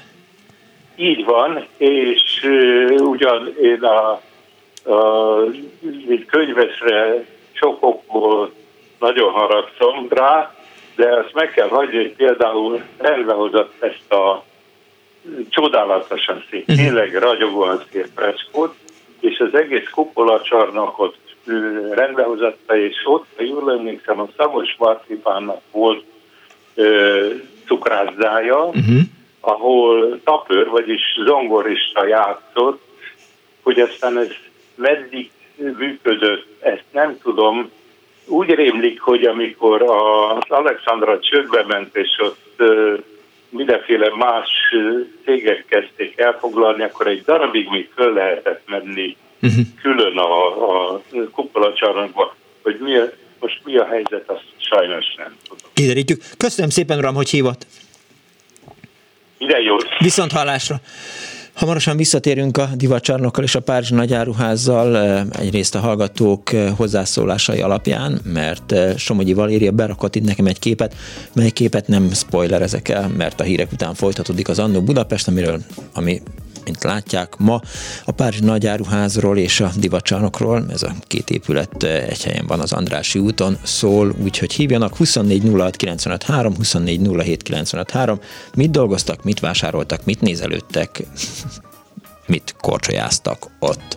Jönnek a hírek.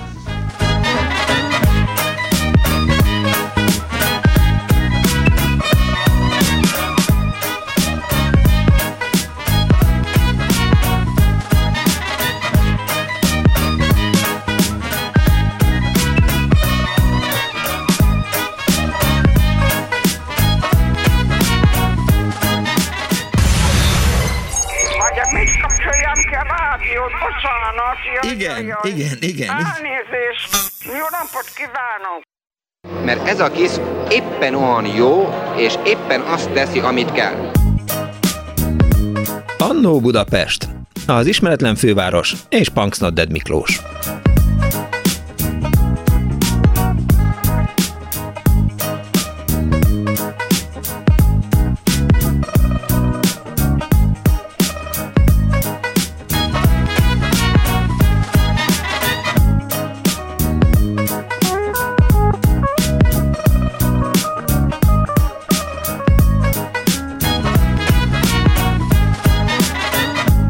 Napot kívánok a most ébredő kedves hallgatóknak! Ez a Klubrádió, benne az Annó Budapest az önök alázatos narrátorával, Punks Noded Miklóssal. Azok, akik most ébredtek, kimaradtak egy-két jó történetből, de leginkább kimaradtak egy olyan felháborodott cikkből, amit 1910 kettőben, vagy mikor írtak a, a cukrászok azért, mert hogy a Párizsi nagyáruház előtt fánkot, hat filléres fánkot árusít Goldberger, és nem azt írják, hogy vagy rontja a mi üzletünket, hanem azon nyafognak, hogy hát nem megfelelő olajban sütik, és hát egy, egy rendes feljelentő cikk, tehát a, a Blick és az összes többi újság legjobb hagyományait idéző úgynevezett revolver újságírás volt tetten érhető a cukrászok lapjának címlapos cikkében. Hát ebből kimaradtak azok, akik kettő és három között nem hallgatták az Annó Budapestet. Jó, mondjuk éjfélkor meg tudják hallgatni az ismétlést, meg utána az Annó Budapest Facebook oldalán ha el nem felejtem, vagy az Annó Budapest mm, blog oldalán, a mai műsor hanganyagát.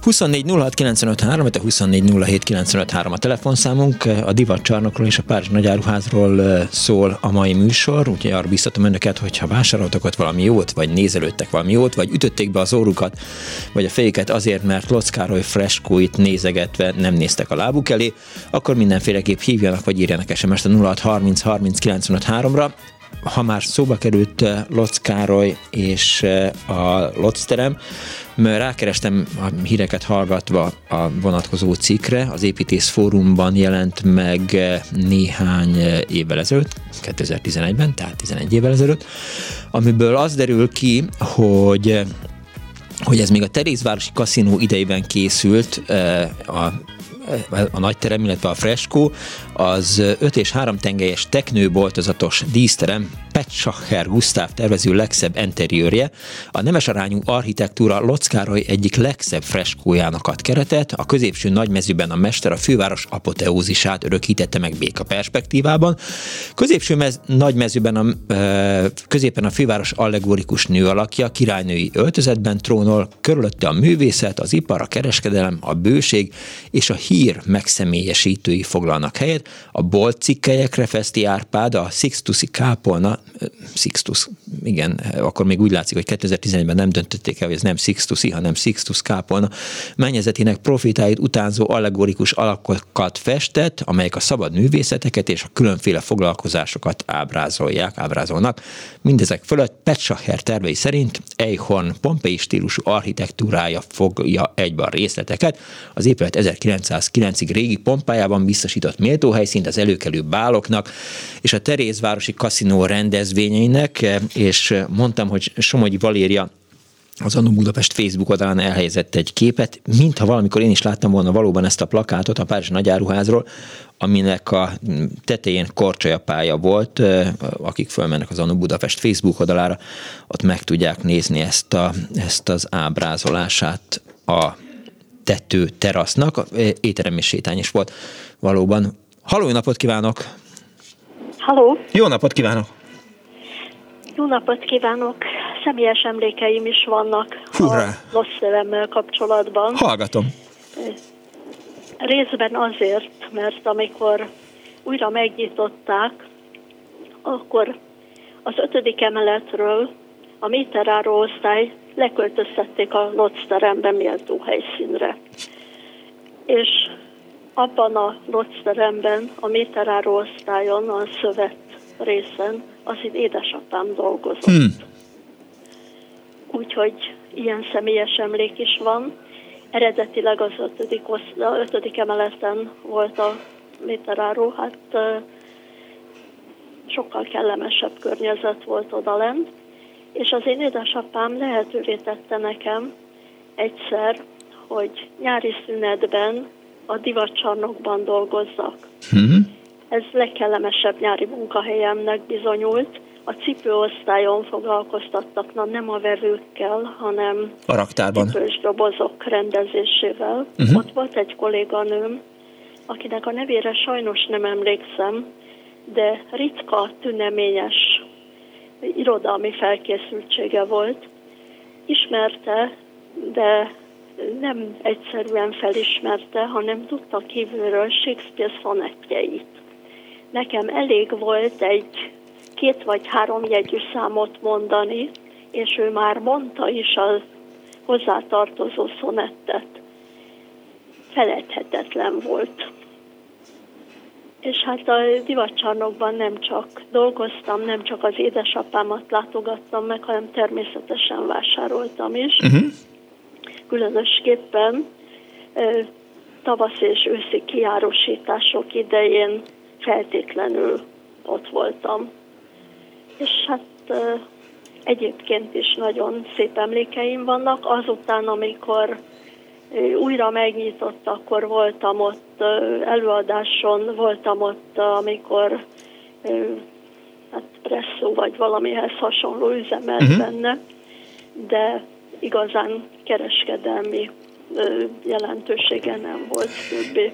Értékén kezelték, értékén kezelték akkor a, a, a termet? Az, hogy mondjuk oda került a méteráru, áru, méteráru ö, osztály, Igen. az különösebben nem azt jelzi, de hogy nem tudom, hogy érté-e, hogy mire gondolok, tehát, hogy meg volt becsülve akkor a terem?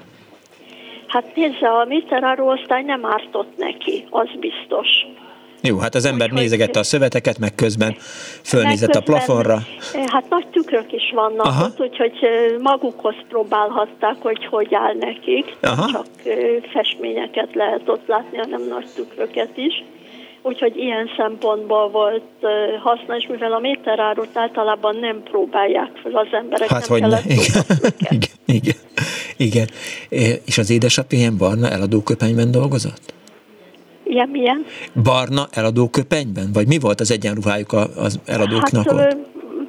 Én úgy emlékszem, hogy az én édesapám ott nem köpenyben uh-huh. dolgozott, hanem az utcai ruhájában. Tényleg? Igen. Ez igen. És ön visszaemlékszik arra, hogy há, mikor volt, melyik volt az az év, amikor ott volt nyári gyakorlaton? Hát ez a 60-as 60 évek. volt, de uh-huh. hogy pontosan melyik évben. Ja, ja, ja, ja, ja. tehát 60-as évek, jó, az már, az már behatárol egy, egy időszakot, igen. És az én édesapám még akkor néhány évig ott volt, az uh-huh. eleinte mondom rendes állásban, aztán nyugdíjasként még munka mellett, illetve a nyugdíj mellett dolgozott ott, és hát aztán egy idő múltán elment onnan, de nagyon szép emlékeink voltak erről az áruházról. Egyébként megerősítem, hogy igen, volt lift, meg liftes uh-huh. néni. A bejárattól, hogyha az ember szembe ment, de jobbra volt a lift, és ott igen, fel lehetett menni az ötödikre, mert én gyakran mentem föl az apukámhoz, uh-huh. akkor, amikor egyszerűen csak meg akartam látogatni ott. Ugye Kirchner arról beszélt, Kirchner Péter, amikor betelefonált 16 óra 21 perckor, nem 14 óra 21 perckor, hogy elment interjút csinálni, amikor bezárták a, a divatcsarnokot, és hogy ott mindenki nagyon mm, meg... Már nem volt ott az édes. Akkor már nem volt ott, de hogy, hogy jó áruházi kollektíva, jó közösség volt? Igen, Ön is dolgozott igen, ott. Igen, nagyon jó közösség volt. Nagyon becsülték egymást uh-huh. az ott dolgozók és ez egy ritka tünemény. És hogy bántak az ott dolgozókkal? Tehát akkor, amikor a nyári gyakorlaton volt, vagy az édesapja ott dolgozott, akkor volt a dolgozóknak éttermük, vagy... vagy... Igen, volt étterem. Uh-huh. Volt étterem, lehetett ott étkezni, fel kellett menni. Az már nem is a az áruházhoz tartozott, Aha. hanem egy ilyen belső étterem volt. Tehát uh-huh. másnapra tartozik, hogy én nekem nem 8 órás munkaidőm volt, úgyhogy én ott nem étkeztem. Hát nyilván fiatalkorúkat nem lehet, nyári gyakorlaton volt ott, nyilván nem dolgozhatták 8 órában. Igen, tehát volt, a, volt étterem, uh-huh. és mondom, de nagyon jó társaság gyújtott össze, az emberek becsülték egymást nem bántották egymást, nem volt jellemző. Egyébként egy szempontból volt egy olyan emlék, ami az édesapám úgy gondolta, hogy újítás színén beadja, hogy Na. a lépcsőkön, lépcsőknél a korlát mellett helyezzenek ki, kirakatot, hogy a következő emeleten valami pici emlékeztető módon hogy a következő emeleten mit lehet kapni, hogy lássa az, aki gyalog megy fölfelé, Aha. hogy érdemes fölmenni, mert ott ilyen meg ilyen áruk vannak, nem kellett nekik. Hát Ez pedig az a semmi baj nincsen. Igen, időnként, na mindegy. A mesterséges szervezetlenség és az irányított kontraszelekció a szocializmus két eh, fontos ismérve, mint ahogy azt eh, Zsile Zoltán szociológus megírta sok-sok évvel ezelőtt. És mint ahogy én és még sok kortársam ezt saját magunkon érzékelt. Igen, igen, igen, igen. Köszönöm szépen, hogy hívott. Köszönöm. Kész sokan viszont hallásra. Kardos Józsi gyorsabb volt, mint eh, a kedves hallgató, aki betelefonált, eh, mert eh, elhelyezte az Annó Budapest Facebook oldalán azt a hirdetést, amely a Divat Csarnok rádiótról szól. Kozma Kádor hmm, Hát mondjuk azt, hogy, hogy, hogy végül is jól néz ki, ez egy, ez egy szép grafika. Nincs záróra e, ez a reklámnak a címe. Otthon vár egy minden tudó divacsarnok rádió, gramofón, még hosszúval írták, gramofón is van benne, úgy ám. Bekapcsolom, és akár reggelig tartó farsangi mulatságot csapok. A világ legjobb zenekarai szórakoztatnak, s ha akarom, jazz szól, jazz szól, ha akarom cigányzene, farsang van, vagy mi az össz, Na, agyő három jó madár, az idei márkás rádiókészülékek valamennyi típusát megtalálja készletünkben, ha van heverő pénze, ez milyen hülye duma már, ha van heverő pénze készpénzért, ha nem számított a kiadásra, rádiót kivételesen részletre is megveti nálunk, elagott masináját örömmel kicseréljük, elektromos, pikapos, gramofon, hanglemez, egy szóval mindenünk van, kérjen nagy összefoglaló árjegyzékünket, áll a Magyar Divatcsarnok hirdetésében, de ez a divatcsarnok még a Rákóczi út 70-76 alatt volt. Köszönöm szépen Kardos Józsi. 24 06 95 3, a 24 07 95 3, a mai Annó Budapest a Párzsi Nagyáruházról és a divatcsarnokról szól, és egy betelefonáló, egy kedves hallgató van a vonal túlsó. Napot kívánok! Jó napot kívánok, Anikó vagyok. Kész csók. És nagyon örülök, hogy sikerült önnel beszélniem. Megtisztel. A következőt szeretném magának elmondani. Na. Nagy tisztelője és ö, ö, állandó hallgatója vagyok a Klubrádiónak, uh-huh. és az első betelefonálásomnak a témája, hogy szeretném megköszönni az önök munkáját. Köszönöm Ám szépen. de meg szeretnék osztani magával egy, egy nagyon komoly élményemet. Na. Kislány voltam 7 éves, divatcsarnokkal kapcsolatos.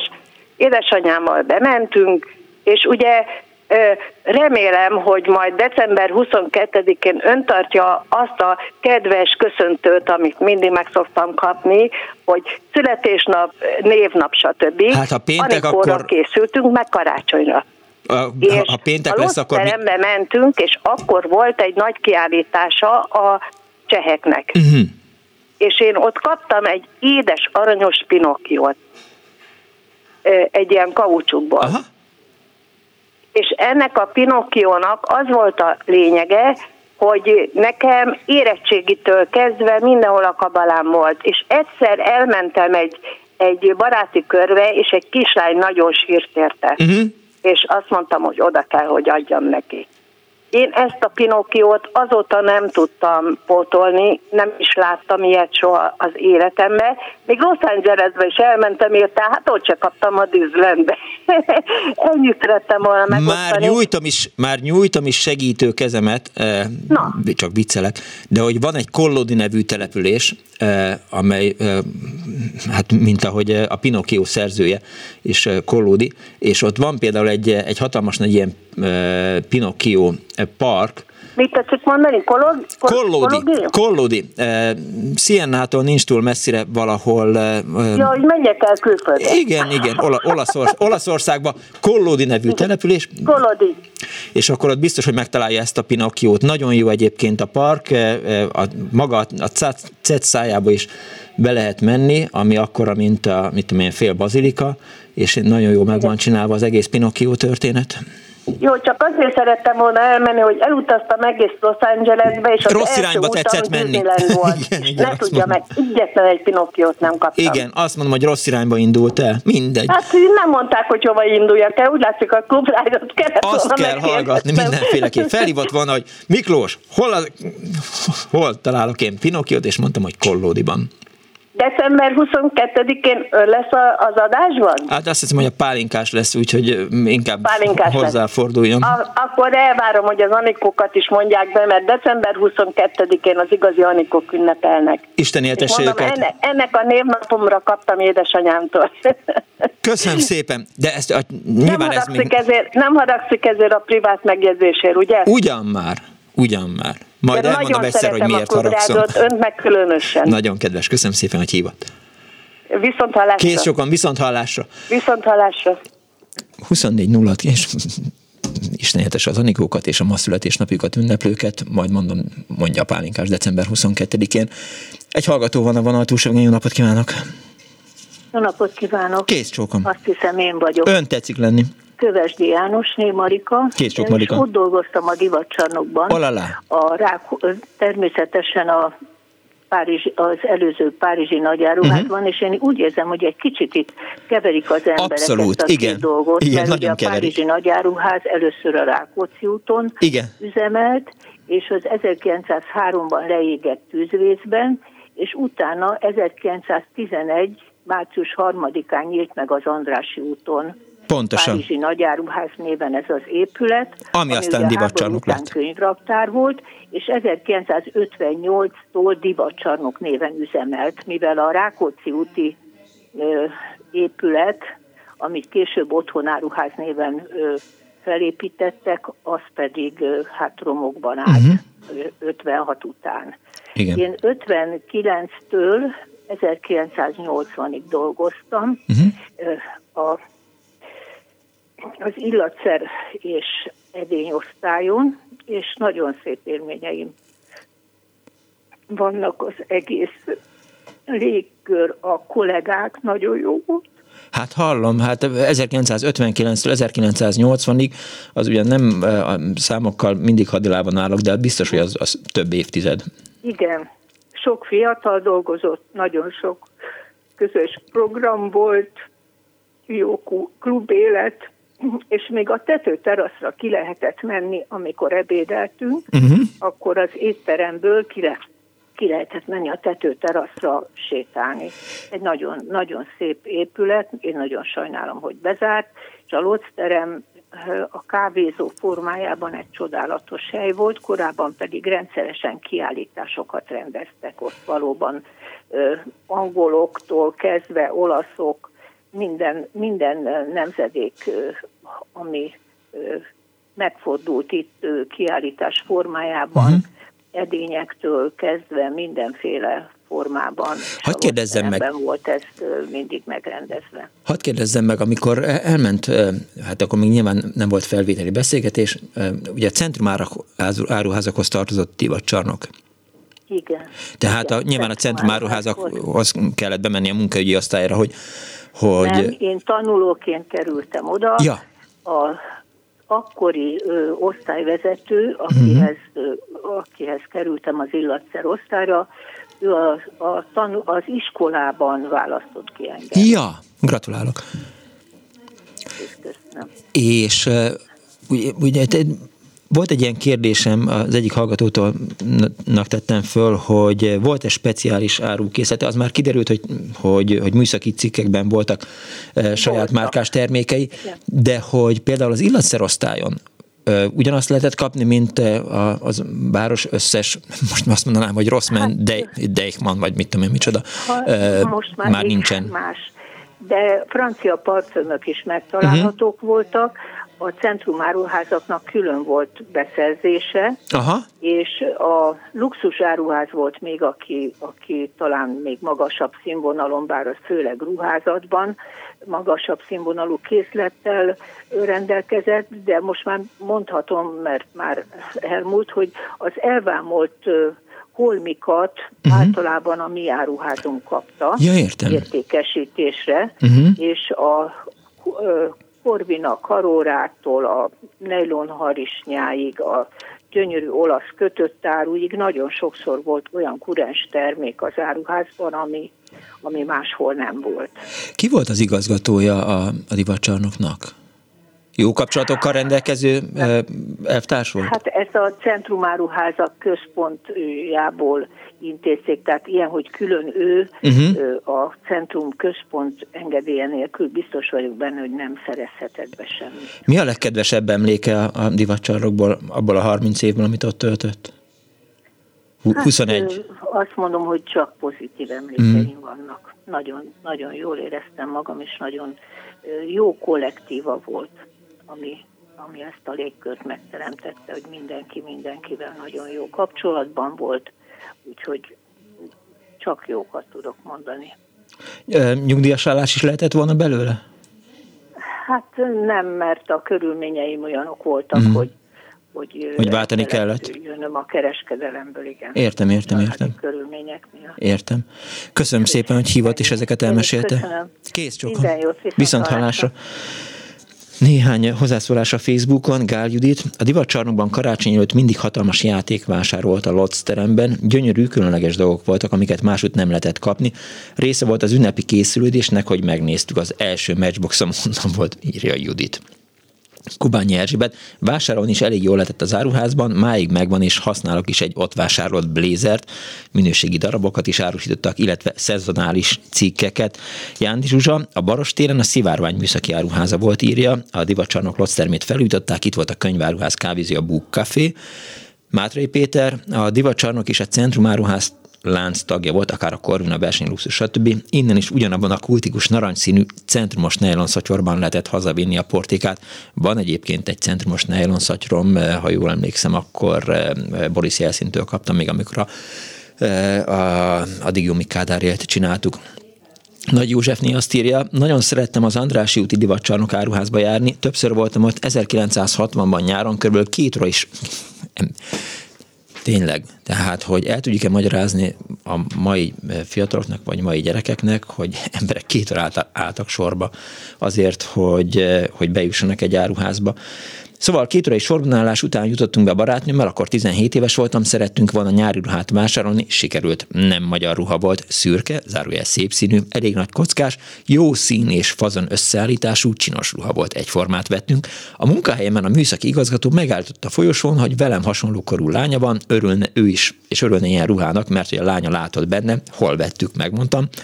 Ők már másnap nem kaptak még hozzá hasonlót sem évekig tudtam hordani, olyan csinos és jó minőségű volt. A következő sztori már nem vidám, na jó, akkor most az biztos, biztos neki megyek vakon. A Rákóczi úti divatcsarnokban is többször voltunk, szeretnünk ott vásárolni, volt ott minden bútor, háztartási cikkek, stb. 1956-ban egy közismert Budapest külső keletében e, család árult cipőket sokat, mint kiderült, valakik betörték a divatcsarnok kirakatát, azon keresztül bejutottak az áruházba, vittek mindent, amit lehetett, nem csak ők, hanem mások is. A 70-es, 80-as években is voltunk vásárolni mindkét áruházba, szerettem oda járni, Kunya Gábor azt írja, a ma élő 30-40-es éveiben élők sem tudják, hogy annó nekünk milyen is volt egy hétvégi vásárlás az üzletekben. A keleti pályaudvar közelében volt az első hatalmas nagy áruház, annak minden szintjét bejártuk, megnéztük, és már mentünk a következőbe. A vége az úttörő áruház volt, ahol gyerekként sok érdekes látnivalót fedeztem fel. Kubányi Erzsébet is, még azt is írja, kedves Miklós, a divacsarnok Lotz termében a felújított freskó alatt néhány évig normális, zárójel nem olcsó kávézó működött, kávésütemények nem túl nagy választék, de kellemes. A Book Café volt a neve, és az Alexandra könyváruházhoz tartozott, megszűnt az Alexandra, eltűnt a kávézó, és a freskó remélhetőleg továbbra is jól el van a szép teremben, vagy ki tudja írt a hallgató. Miért zárták be? Ebből is lölőszálló lesz, teszi fel egy hallgató a kérdést SMS-ben. Képzeld el, kedves hallgató, ma kint futottam a, a Kopaszigáton, és iszonyatos nagy építkezés van ott, és annyira félek tőle tehát, hogy tényleg az lesz a vége, hogy, hogy Mészáros Lőrinc ott fog feszkedni a, a budapesti hőerőmű irányító termében, ami az egyik legszebb ipari műemléke a, a, a városnak. Annyira félek, hogy le fogják nyúlni majdnem mondtam valami csúnyát. Azt írja a hallgató, hogy egész Pesten nem lehetett már kapni SMS-ben Pink Floyd Animals cím, című lemezét, de a divatcsanok eh, pici lemezosztályán megvettem 190 forintért, eh, indiai nyomásban. Vadi új volt, de már az első lejátszásnál pattogott, eh, és még annyit az első SMS-emhez, hogy a Pink Floyd lemez 190 forint, egy hómunkás éjszakai bére volt akkor, írta Csaba a 0630 30 30 95 3-ra. Egy betelefonáló van a vonal túlsó Jó napot kívánok! Napot kívánok, Miklós Feresné vagyok, Magdi. Kész, csó. Én a Lego kiállítást szeretném mondani, ez körülbelül, pontosan nem emlékszem, 85, 86 vagy 87, tehát pont, pontosan nem tudom. Uh-huh. Akkor volt 6 vagy 7 éves a legkisebbik fiam, és ez szintén fönt a teremben volt ez a Lego kiállítás. Valami fantasztikus volt, tehát amit létezett várostól hajóig, repülőig, tehát teljesen egy egész Lego város volt ott kialakítva, Aha. vásárolni is lehetett. Most azt jelenti, hogy elmentünk reggel, nem tudom, 9 vagy 10-kor volt a nyitás, már korábban egy pomázról, hm. és egész a bejáratig állt a sor, tehát annyian várakoztak, Végül is nem sok mindent lehet, elég gyorsan körbe kellett sajnos menni. Hát aki ügyesebb volt, az kétszer is körbe tudta sétálni, körbe újra beállt a sorba. Úgyhogy vásárolni is vásároltunk, nem tudom már milyen legót lényegtelen. Szintén volt ilyen edénykiállítás, Aha. nem tudom milyen jellegű porcelánok voltak, és hát ez pont karácsony előtt volt, édesanyámnak vettünk valami nagyon szép vázát, most akkor kitaláltuk, hogy jó, akkor anyósomnak is kellene hasonlót venni. Körbejártunk mindent, itt végül kaptunk ezen a edén kiállításon, porcelán kiállításon. Igen, ám csak már annyira nagy izgalomban meg sietségben voltam, hogy azt nem figyeltem, hogy ennek van egy teteje. Tehát Igen. ez egy váza, egy teteje is van, anyósomnak mikor átadtuk, piros kanap, tehát ő neki egybe, és mondta anyósom, hogy úristen, már ilyen hamar vettetek nekem urnát? Mert nem gondoltunk abba, hogy annak tényleg teteje van, és a mostani urnákhoz gyakorlatilag hasonlít. Ugye akkor nagyon rosszul esett, nagyon megsértődtem. Mindegy, örült neki, hát most már, amikor meghalt, most itt van épp már nálam a, ez a úgynevezett urnás váza, üresen, tehát nem a nyoszomhambaival, és ami még megvan, ilyen steppelt takarókat vettem uh-huh. akkor ott négyet, ami azt jelenti, hogy még három van, tehát egyszerűen elszakítani, elnyőni nem lehet, nagyon kellemes egyébként, szép is volt, hát az a hasonló sárga meg rózsaszínbe, illetve akkor volt egy olyan, hogy 30 éven aluliak a BMW-től, vagyis a BMW-nek mikor vége volt, akkor szintén a lotteremben volt bútor kiállítás. És ott vettük a konyhabútort, illetve az ülő, igen, ilyen sarokülő garnitúrát, a konyhait.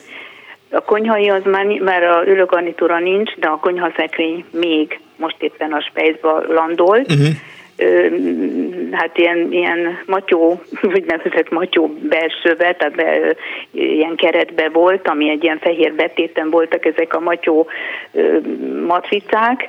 Jó, azt már aztán áttapétáztuk, de még mindig működik. És az azt jelenti, hogy 30 éven aluliaknak kamatmentesen, illetve 30% kedvezménnyel kaptuk annak idején. Úgyhogy nagyon, nagyon sok mindent vásároltunk ott, és tényleg nagyon szép, nagyon hangulatos, nagyon kedvesek voltak mindig. És akkor volt házhozszállítás is, ezek szerint? Kérem? És akkor volt házhozszállítás is, mert nyilván a matyó nem úgy hiszem, került. Nem hiszem, hanem férjem akkor olyan helyen dolgozott, ja. hogy ö, ö, kis terautónk volt, uh-huh. és, és szerintem ő hozta haza, most erre már konkrétan nem emlékszem, de nem, nem kellett szállítani, tehát nem, nem, ja, igény, nem igényeltük, de az, hogy ingyen, tehát erre már nem emlékszem, hogy egyébként hogy lehetett uh, hazahozatni. Úgyhogy de mondom, tényleg egy nagyon-nagyon jó. Most nem tudom, hogy addig emeleten, harmadik, negyedik emeleten volt a lifttel szembe egy büfé. Igen. És hát ott viszont valami mesefinom süteményeket, illetve szendvicseket is lehetett kapni. Aha. Úgyhogy mikor édesanyámmal mentünk, akkor már nekem az volt a célirány, hogy hú, anyukám, hagyj jöjjön, mert akkor fizet nekünk valami finomat. Úgyhogy azért mondom, hogy nagyon-nagyon sok, sok kellemes emlékem van onnan. Úgyhogy ezt szerettem volna csak elmondani. Nagyon kedves, köszönöm szépen, hogy megtette. Én is köszönöm. Kész sokan, viszont hálásra. Azt írja Gábor a Viberen, Szia Miklós, irodaház lesz az északi épület részből az erőműnél. Ezt mondom, de még nincs olyan info, hogy el akarják bontani. Nem az a baj, hogy el akarják bontani, hanem az, hogy fogják, beköltöznek, privatizálják. Az egész kopaszigáttal kapcsolatban mindig az az érzésem, hogy egyszer csak futok, futok, futok, és akkor nem engednek be, mert azt mondják, hogy jó napot kívánok, ez magánterület. Ha lehet, akkor, akkor, akkor fussam másfelé, Miki úr. Jó napot kívánok! Ja, várjon, bocsánat.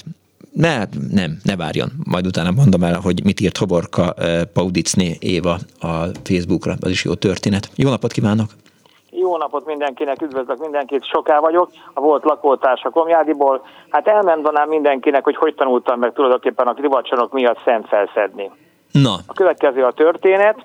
A gyerekkori haverom, a Jantai Gusztinak a mamája dolgozott ott, ha valaki fölment annak idén a első szintre, ott szembe üldögélt a mamája, és ott tette fel a szemeket a harisnyákról.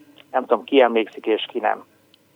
Na most a 70-es években akkor a egyik legjobb üzlet volt a szemfelszedés, amíg valaki emlékszik 50-es, 60-as, 70-es Persze, beszélt már róla, igen. A harisnya. Emlékszel még rá? Persze, persze, persze, szóba is Igen, került na most, na most a mamája a Jantainak az gyakorlatilag ott volt szemfelszedő, és ők nagyon jól megéltek ebből a szemfelszedésből, illetve a papája, azt majd később egyszer lehet, lehet, hogy lesz majd téma, ő gyomorvarró gépeket javítgatott a Bocskai úton, és ők nagyon jól megéltek, és Agárdon volt nekem ez a haverom a Guszti, és mondta, hogy a mamája gyakorlatilag szemfelszedő, és ottan igen jól lehet ebben keresni. Erre nekem hatalmas ötletem támadt, hogy én is szemfelszedő leszek, uh-huh. és meg tudok szemfelszedni, és akkor itt a munkahelyemen, meg ismerősi körben mindenkinek, a mamájának, feleségének, barátnőjének én fogom felszedegetni a szemeket, ami sikerült is megtanulni, pedig úgy, hogy Jantainak a mamája megtanított engem ott fönt, mikor fölmentem, én órákra jártam be, mert akkor már tulajdonképpen már úgy, úgy, hogy majdnem, hogy már dolgoztam, tehát hogy jártam középiskola után dolgozni, és akkor oda jártam délutönként, elmentem, ellogtam oda, és ott megmutatott yeah. engem szemfelszedni, amiből tényleg valamilyen szinten szedtem össze valamennyi idézőjelbe zseppénzt, vagy mondjuk pótpénzt, és ennek a tudásnak a birtokára úgy tudtam jutni igazából, hogy a mamája mondta, menjek át a bizományiba, a gólyába, ugye, annak idején a, a, a Király utcában majába, vagy nem tudom ki, hogy ejtegeti volt, ott vettem egy ilyen szemfelszülőgépet, annak én 680 forinté, nem volt új, uh-huh. el kellett újítani, meg kellett szépen csinálni, arra volt képességem ahhoz annak idején, és a mai napig megvan még a szemfelszedőgép, de mai napig elvileg tudnék szemfelszedni, ha valakinek kéne harisnyát szemfelszedni, de gondolom ma már a hölgyek inkább kidobálják a tucokat, ha elszakad. Hát, de akkor nem. még olyan minőségűek voltak a harisnyák, hogy érdemes volt felszedni a szemet, uh-huh. és külön tudás kellett ahhoz, hogy a varrót, aminek hátul még volt varrás a harisnyáknak, Igen. az külön egészen más, hogy más téve technikával kellett szemfelszedni, a kis tűvel, amivel ott az ember ebben a nyomásos tűvel gyakorlatilag dolgozott. És még annyit elmondanék a divancsokkal kapcsolatban, nem tudom, nem beszélt, nem mondta, hogy mondták-e vagy sem, azt nem kapcsoltam be, úgy látszik időben a rádiót, mert tetején volt egy műkorcsolya pálya, ha jól emlékszem. Igen, beszéltünk róla. Igen. Na most annyit szeretnék még mondani, hogyha ma is ezt visszaállítanánk ezt a dolgot, vagy hasonlót, akkor nem lenne csacsiság egyébként, mert ez egy kuriózum lenne egész Közép-Európában, nem beszélve arról, hogy a, a Vivacsonak az épület is maga egy gyönyörű, Igen. belülről egyébként, a, a külső építész egy gyönyörű, és jó helyen fekszik, és még egy dolgot mondanék, hogy a Vivacsonak azért volt egy nagyon jó hely, még meg nem messze volt tőle ugye az Ádám söröző, ha sokan emlékeznek, mellette volt a vajasütemények boltja, és ami előbb, amit a hölgyek emlegettek, ez egy Lego kiállítás, annak az alapanyagait igazából a mellette lévő játékboltból adogatták, ha még valaki emlékszik rá. Csak ezt szerettem volna elmondani. Köszönöm szépen, hogy Mindenki hívtál. vigyázzon Magára. Jó egészséget! Viszont hallásra, szervusz! Eh, Azt írja az egyik kedves hallgató, eh, Paudicné eh, Hovorka Éva. 1968. március 21-én havazás mellett költöztünk az Andrási útra, a Nagymező utca sarkára. Abban az évben is még két évig általános suliba, majd négy évig naponta gimnáziumba menet jövet előtte mentem el. Szinte minden ér a cérnától a cipőig, szinte mindent ott vettünk, Életem első lottónyereményét, 50 forintot, ott költöttük el az anyukámmal, arra emlékszem, hogy egy nagyon szép térzoknit vettünk, és még valamit vettünk. Nagyon sokszor jártam ott, mert mindent lehetett kapni, a freskót mindig megcsodáltam, és volt, hogy meg is botlottam felfelé bámulva, eh, és még azt is írják a hallgatók, hogy eh, azt írja eh, Sebestyén Ágnes. Anyósom dolgozott a Párizsi áruházban fiatal korában, 1913-ban született. Sokat mesélt, most hirtelen csak az jut eszembe, hogy nagy gondot fordítottak a vásárlók kiszolgálására. Ebéd után például kötelező volt a fogmosás. 1977-78-ban vásároltam egy nagyon finom puha bőrkabátot ott, barna szőrmegallérral,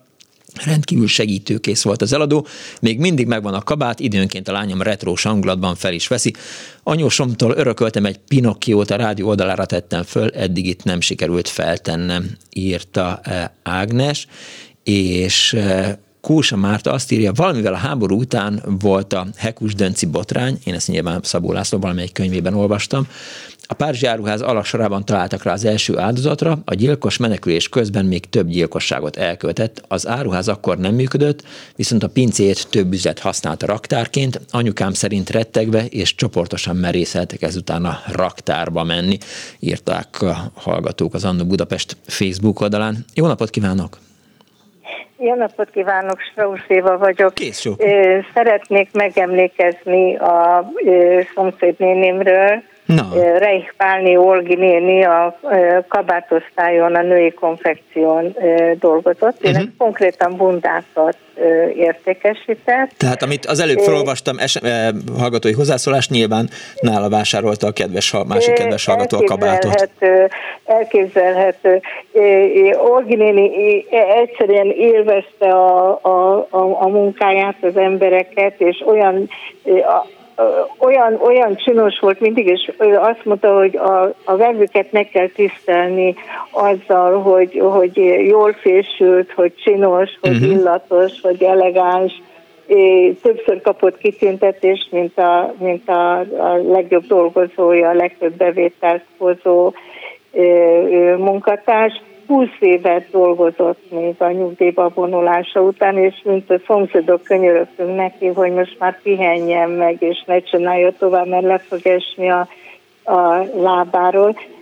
Egyébként én is vásároltam nála egy csodálatosan szép bundát, egy háromnegyedes írha bundát, amit, amit ki nem nőtte, addig, addig tudtam viselni, de még utána továbbadtam, és, és szép emlékünk van róla, bevőknek is, szomszédoknak is, és szerettem volna, hogyha ha elhangzik a neve, és emlékezünk. Nagy, nagyon jó, hogy elhangzott, és egyébként normális boltosokat minden boltba ma is nem ártana ez, ha néhány boltos így viselkedne, mint ahogy igen, hogy a szomszéd asszony. Igen, igen, igen. Köszönöm szépen, hogy hívott.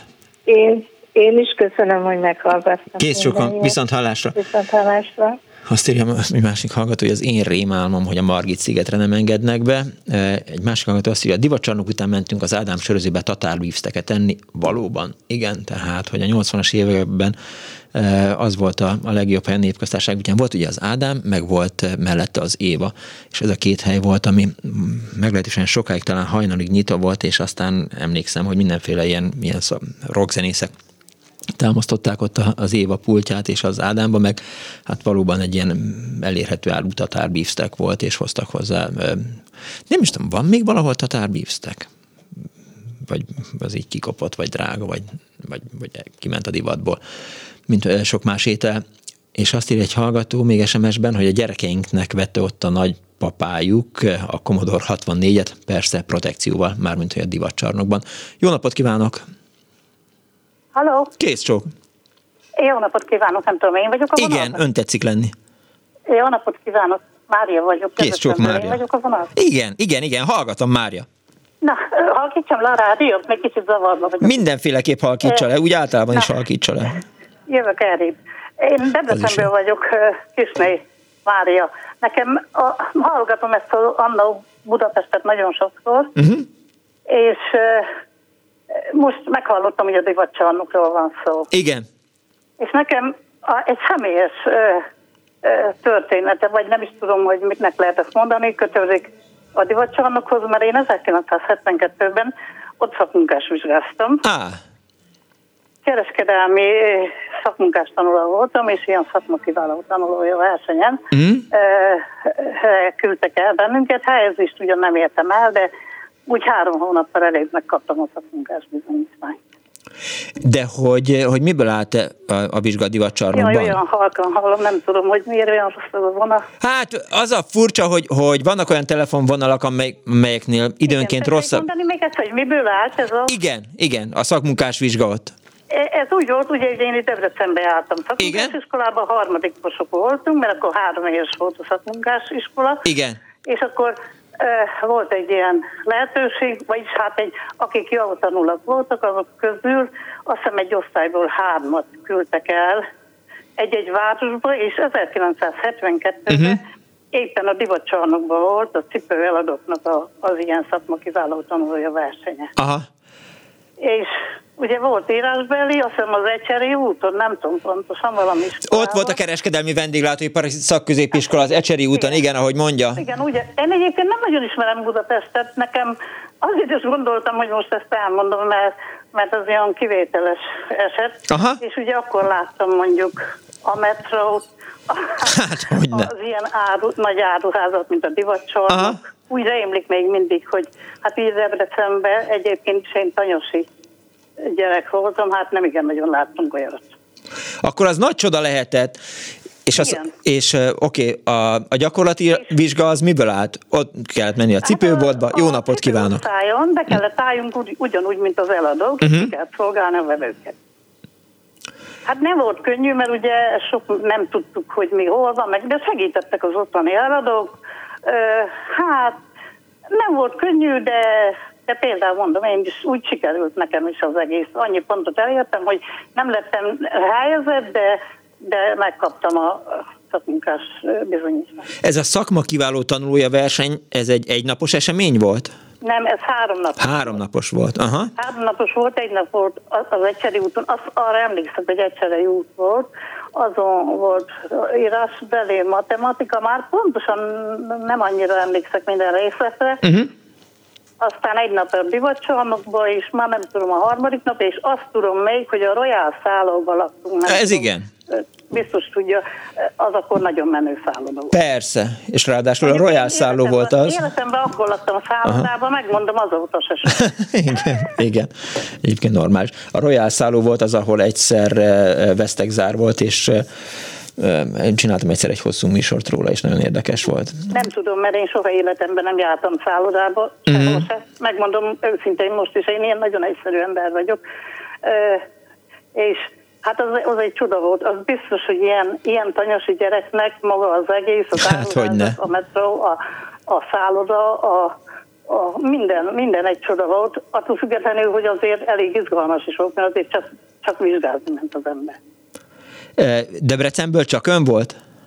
Nem, nem, voltunk többen. Uh-huh. Az osztályból mi, cipősök voltunk hárman, én egy ilyen vegyes osztályba jártam, amiben volt vagy öt szakma, uh-huh. ilyen háztartási felszerelés, vasedény, ilyesmi, és, és minden szakmából úgy emlékszem, hogyha volt olyan tanuló, akkor hármat lehetett küldeni. Értem. És, és ez így ment, akkor már korábban is volt, előttem is volt, és e, ilyen. Uh-huh. Nem tudom, hogy meddig tartott ez a verseny, hogy már úgy e, hányos évekig, de, de jó pár évig tudom, aztán nem követtem én, ezt már nem tudom, hogy hogy volt, meg mikor szűnt, meg lehet, hogy most is van. Ja. Csak másképp.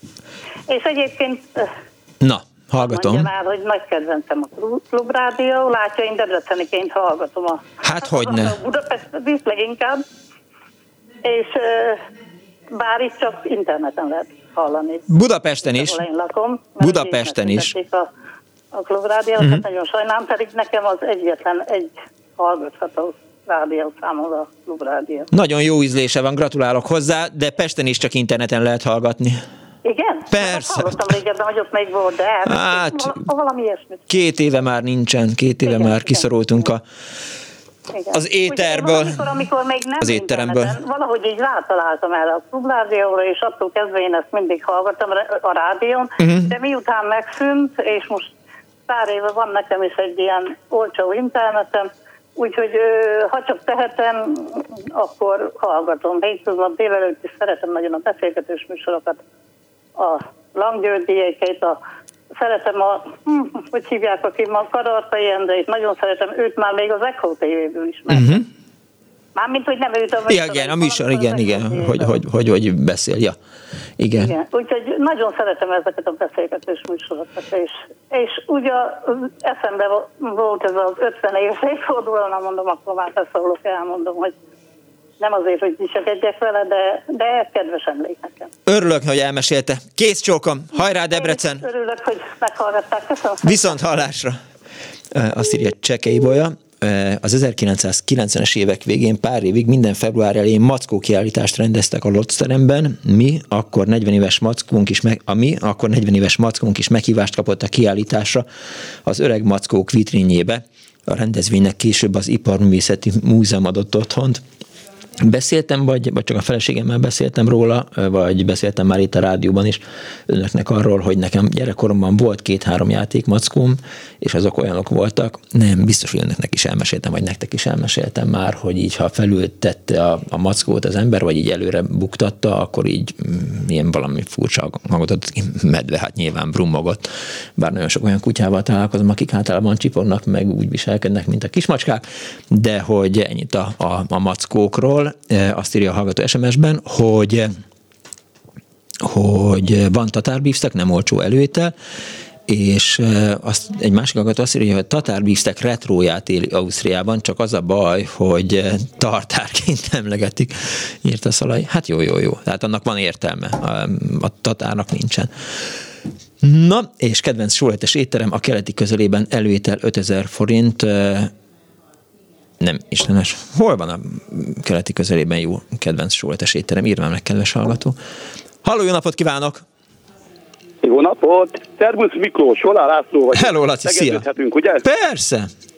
Nagyjából egy idősek vagyunk, én vagyok egy pár évvel idősebb. No, ha már ilyen vetélkedős dolgokról van szó, akkor én 1986-ban a munkahelyi vetélkedőn nyertem 7000 forintot, uh-huh. és mindjárt el is költöttem, a divatcsarnokban vettem egy ajva ö, tekket. Nem tudom, emlékszel rá az ajva? Fe, persze, fe, az a fe, fekete volt, nem?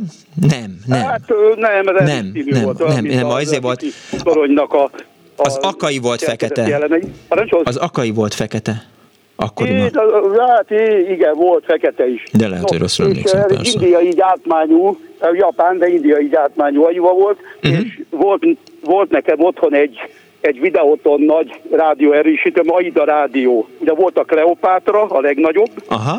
és volt az AIDA, a 2x30 vagy 2x25 wattos, és két HS 400-as Orion hangfal. Uh-huh. A Orion hangfalak és jók voltak. Az nagyon jó volt, az kiváló minőségűek voltak, és így együtt ezzel a kombinációval ugye nagyon jó zenei élményt tudtam magamnak teremteni, úgyhogy ez, tehát ez a divatcsarnok ban volt, és nem tudom, vagy a kirakatban láttam, vagy pedig len, nem tudom, valahol valamilyen hirdetésben, és akkor gondoltam, hogy ez így jó lesz, úgyhogy ez nagyon jó, csak az különböző költözködések, meg olyan dolgok miatt valahogy eltűntek ezek a dolgok, úgyhogy az évek folyamán, úgyhogy ez 1986-ban volt. Azon gondolkodom, hogy akkor hét ropiból már meg lehetett venni egy, egy dekket? Igen, hát meg olyan 5005, 5009, 6000. Lehet, hogy 8000 Aha. körül volt, de annál nem volt drágább. Talán tehettem hozzá egy keveset, de mondom, ilyen 8000, 7000-8000 forint körül volt. Uh-huh és mondom, nagyon jó minőségű volt, úgyhogy különböző ilyen, ilyen tesztekben is dicsérték ezt a, ezt a, ezt a berendezést, úgyhogy ez nem gramofón volt, hanem magnetofón, mint ahogy volt a, a műsorban elhangzott a gramofón. Igen, igen, igen, hosszú volt a a, a Divacsarnok rádiónak hirdetésében, hogy a rádióban igen, igen. gramofón volt beépítve, igen. Igen. Közben az jutott eszembe, hogy az első Levi's itt gyártott farmer talán ott vettem, de aztán közben fejembe jutott, hogy azt meg az úttörő áruházba, úgyhogy nem akarok tippet adni, esetleg arról is lehetne majd műsort az úttörő áruházról. Azon mond, hogy volt már. Az úttörő áruház, ha most így rákeresnénk, az szerintem volt. Te miért hívod a, a Levi's Levi's-nak, már ne haragudjál? Parancsolsz? Miért hívod a Levi's Levi's-nak? Hát mert az, az angolosan Levi's végül is. Jó, jó, jó, de hát jó, tudom, hogy tudom. Persze Levi'snek mondtuk annak igen, idején. Igen. Egyértelműen. De még most is annak mondjuk. Tehát ja, piros jó, címkés Levi's, biztos, hogy nem azt mondjuk, hogy Levi's, de hát persze, nyilván, aki Amerikában... Jó, jó. Köszönöm szépen, hogy meghallgattál. Úgyhogy van, ez egy emlékezetes dolog volt, mert a vetélkedőt azt megnyertem, ezt a szakmai vetélkedőt. Egyébként ez villamosvezetői vetélkedő volt, ilyen 30 év alattiaknak. Villamosvezetői vetélkedő? Igen, igen, igen, ilyen szakmai vetélkedő volt. Akkor még, de figyelj, akkor még a, a, az a villamos volt, aminek volt az a, a karja, amit jobbra meg balra kellett hát elforgatni? UV, UV villamos. Aha. Son volt a vetélkedő is, meg én is akkor azt vezettem. És a vetélkedő az abból állt, hogy, hogy kiér mondjuk a, a, a Batyányi térről Budafokra hát, gyorsabban villamossal? Hülyeskedek, hiszen volt, nem... Volt ilyen írásbeli része, ilyen teszt, kressz, meg hasonló szakmai dolgok is, meg volt gyakorlati része, hogy meg kellett állni. Most is van egyébként ilyen vetélkedő, úgyhogy el kellett indulni vele, meg hibát kellett elhárítani. De jó. Úgyhogy, Időnként na. szeretnék én is villamosvezető lenni. Köszönöm szépen, hogy hívtál. Jó van, köszönöm szépen. Viszont hallásra. Szia. Hello. Ja. Ja, hogy a Rosenstein vendéglő a Mosonyi utcában jól van, jól van, eszembe is jutott volna, igen, tényleg. Tehát eh, meglehetősen gyakran megyek ott, nem voltam még ott egyébként, eh, de hát azt tudom, hogy, hogy milyen kultikus vendéglő. Ma is elmentem mellette egyszer. Na, szép lassan végére értünk a, a mai műsornak, most már nincs más választás, még ránézek a SMS falra, hogy írtak még valamit a, a hallgatók. Nem, már nem írtak. Akkor eh, igen, szerintem úttörő áruház volt, és ha az ember felmegy az Annó Budapest Facebook oldalára, nem. Azon gondolkozom, hogy hol a legegyszerűbb rákeresni. Hát a Google-ba be kell írni, hogy Annó Budapest úttörő áruház. Csak arra emlékszem, hogy onnan emlékszem, hogy volt, hogy annak volt egy egy, egy ilyen öt világrész összefogását ábrázoló szökőkút, és hogy annak mi lett a sorsa, arról, arról beszélgettem itt egyszer a hallgatókkal, szóval azt nem volt úttörárház. Azt nem tudom, hogy jövő héten mi lesz az annó Budapestben, valamit majd nyilván kitalál a szerkesztő, vagy, vagy megpróbálok én kitalálni. A mai műsor szerkesztője, állandó szerkesztője Árva Brigitta volt.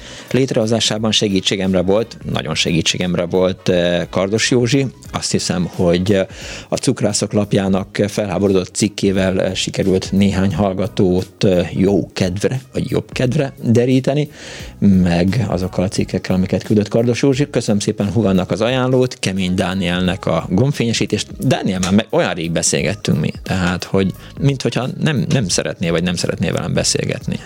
Azért, mert el, miután elmentél Spanyolországba és hazajöttél, úgy látom, hogy a, a barátságunk egy kicsit így jó, jó, jó, de azóta nem beszélgettünk itt a rádió műsorban és nagy meglepetés volt egyébként, hogy Dániel azt hittem, hogy Túri Louis lesz. Túri Louis biztos járt a divatcsarnokban, de Dániel majdnem biztos, hogy nem járt. Köszönöm szépen Kis Marcsinak a telefonok kapkodását, meg mind önöknek a megtisztelő figyelmet, lájkolják az Annó Budapest Facebook oldalát, mert elaltatják. Give peace a chance, Putyin rohagy meg, véhallás.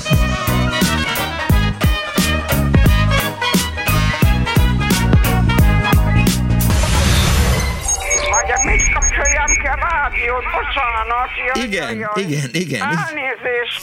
Jó napot kívánok.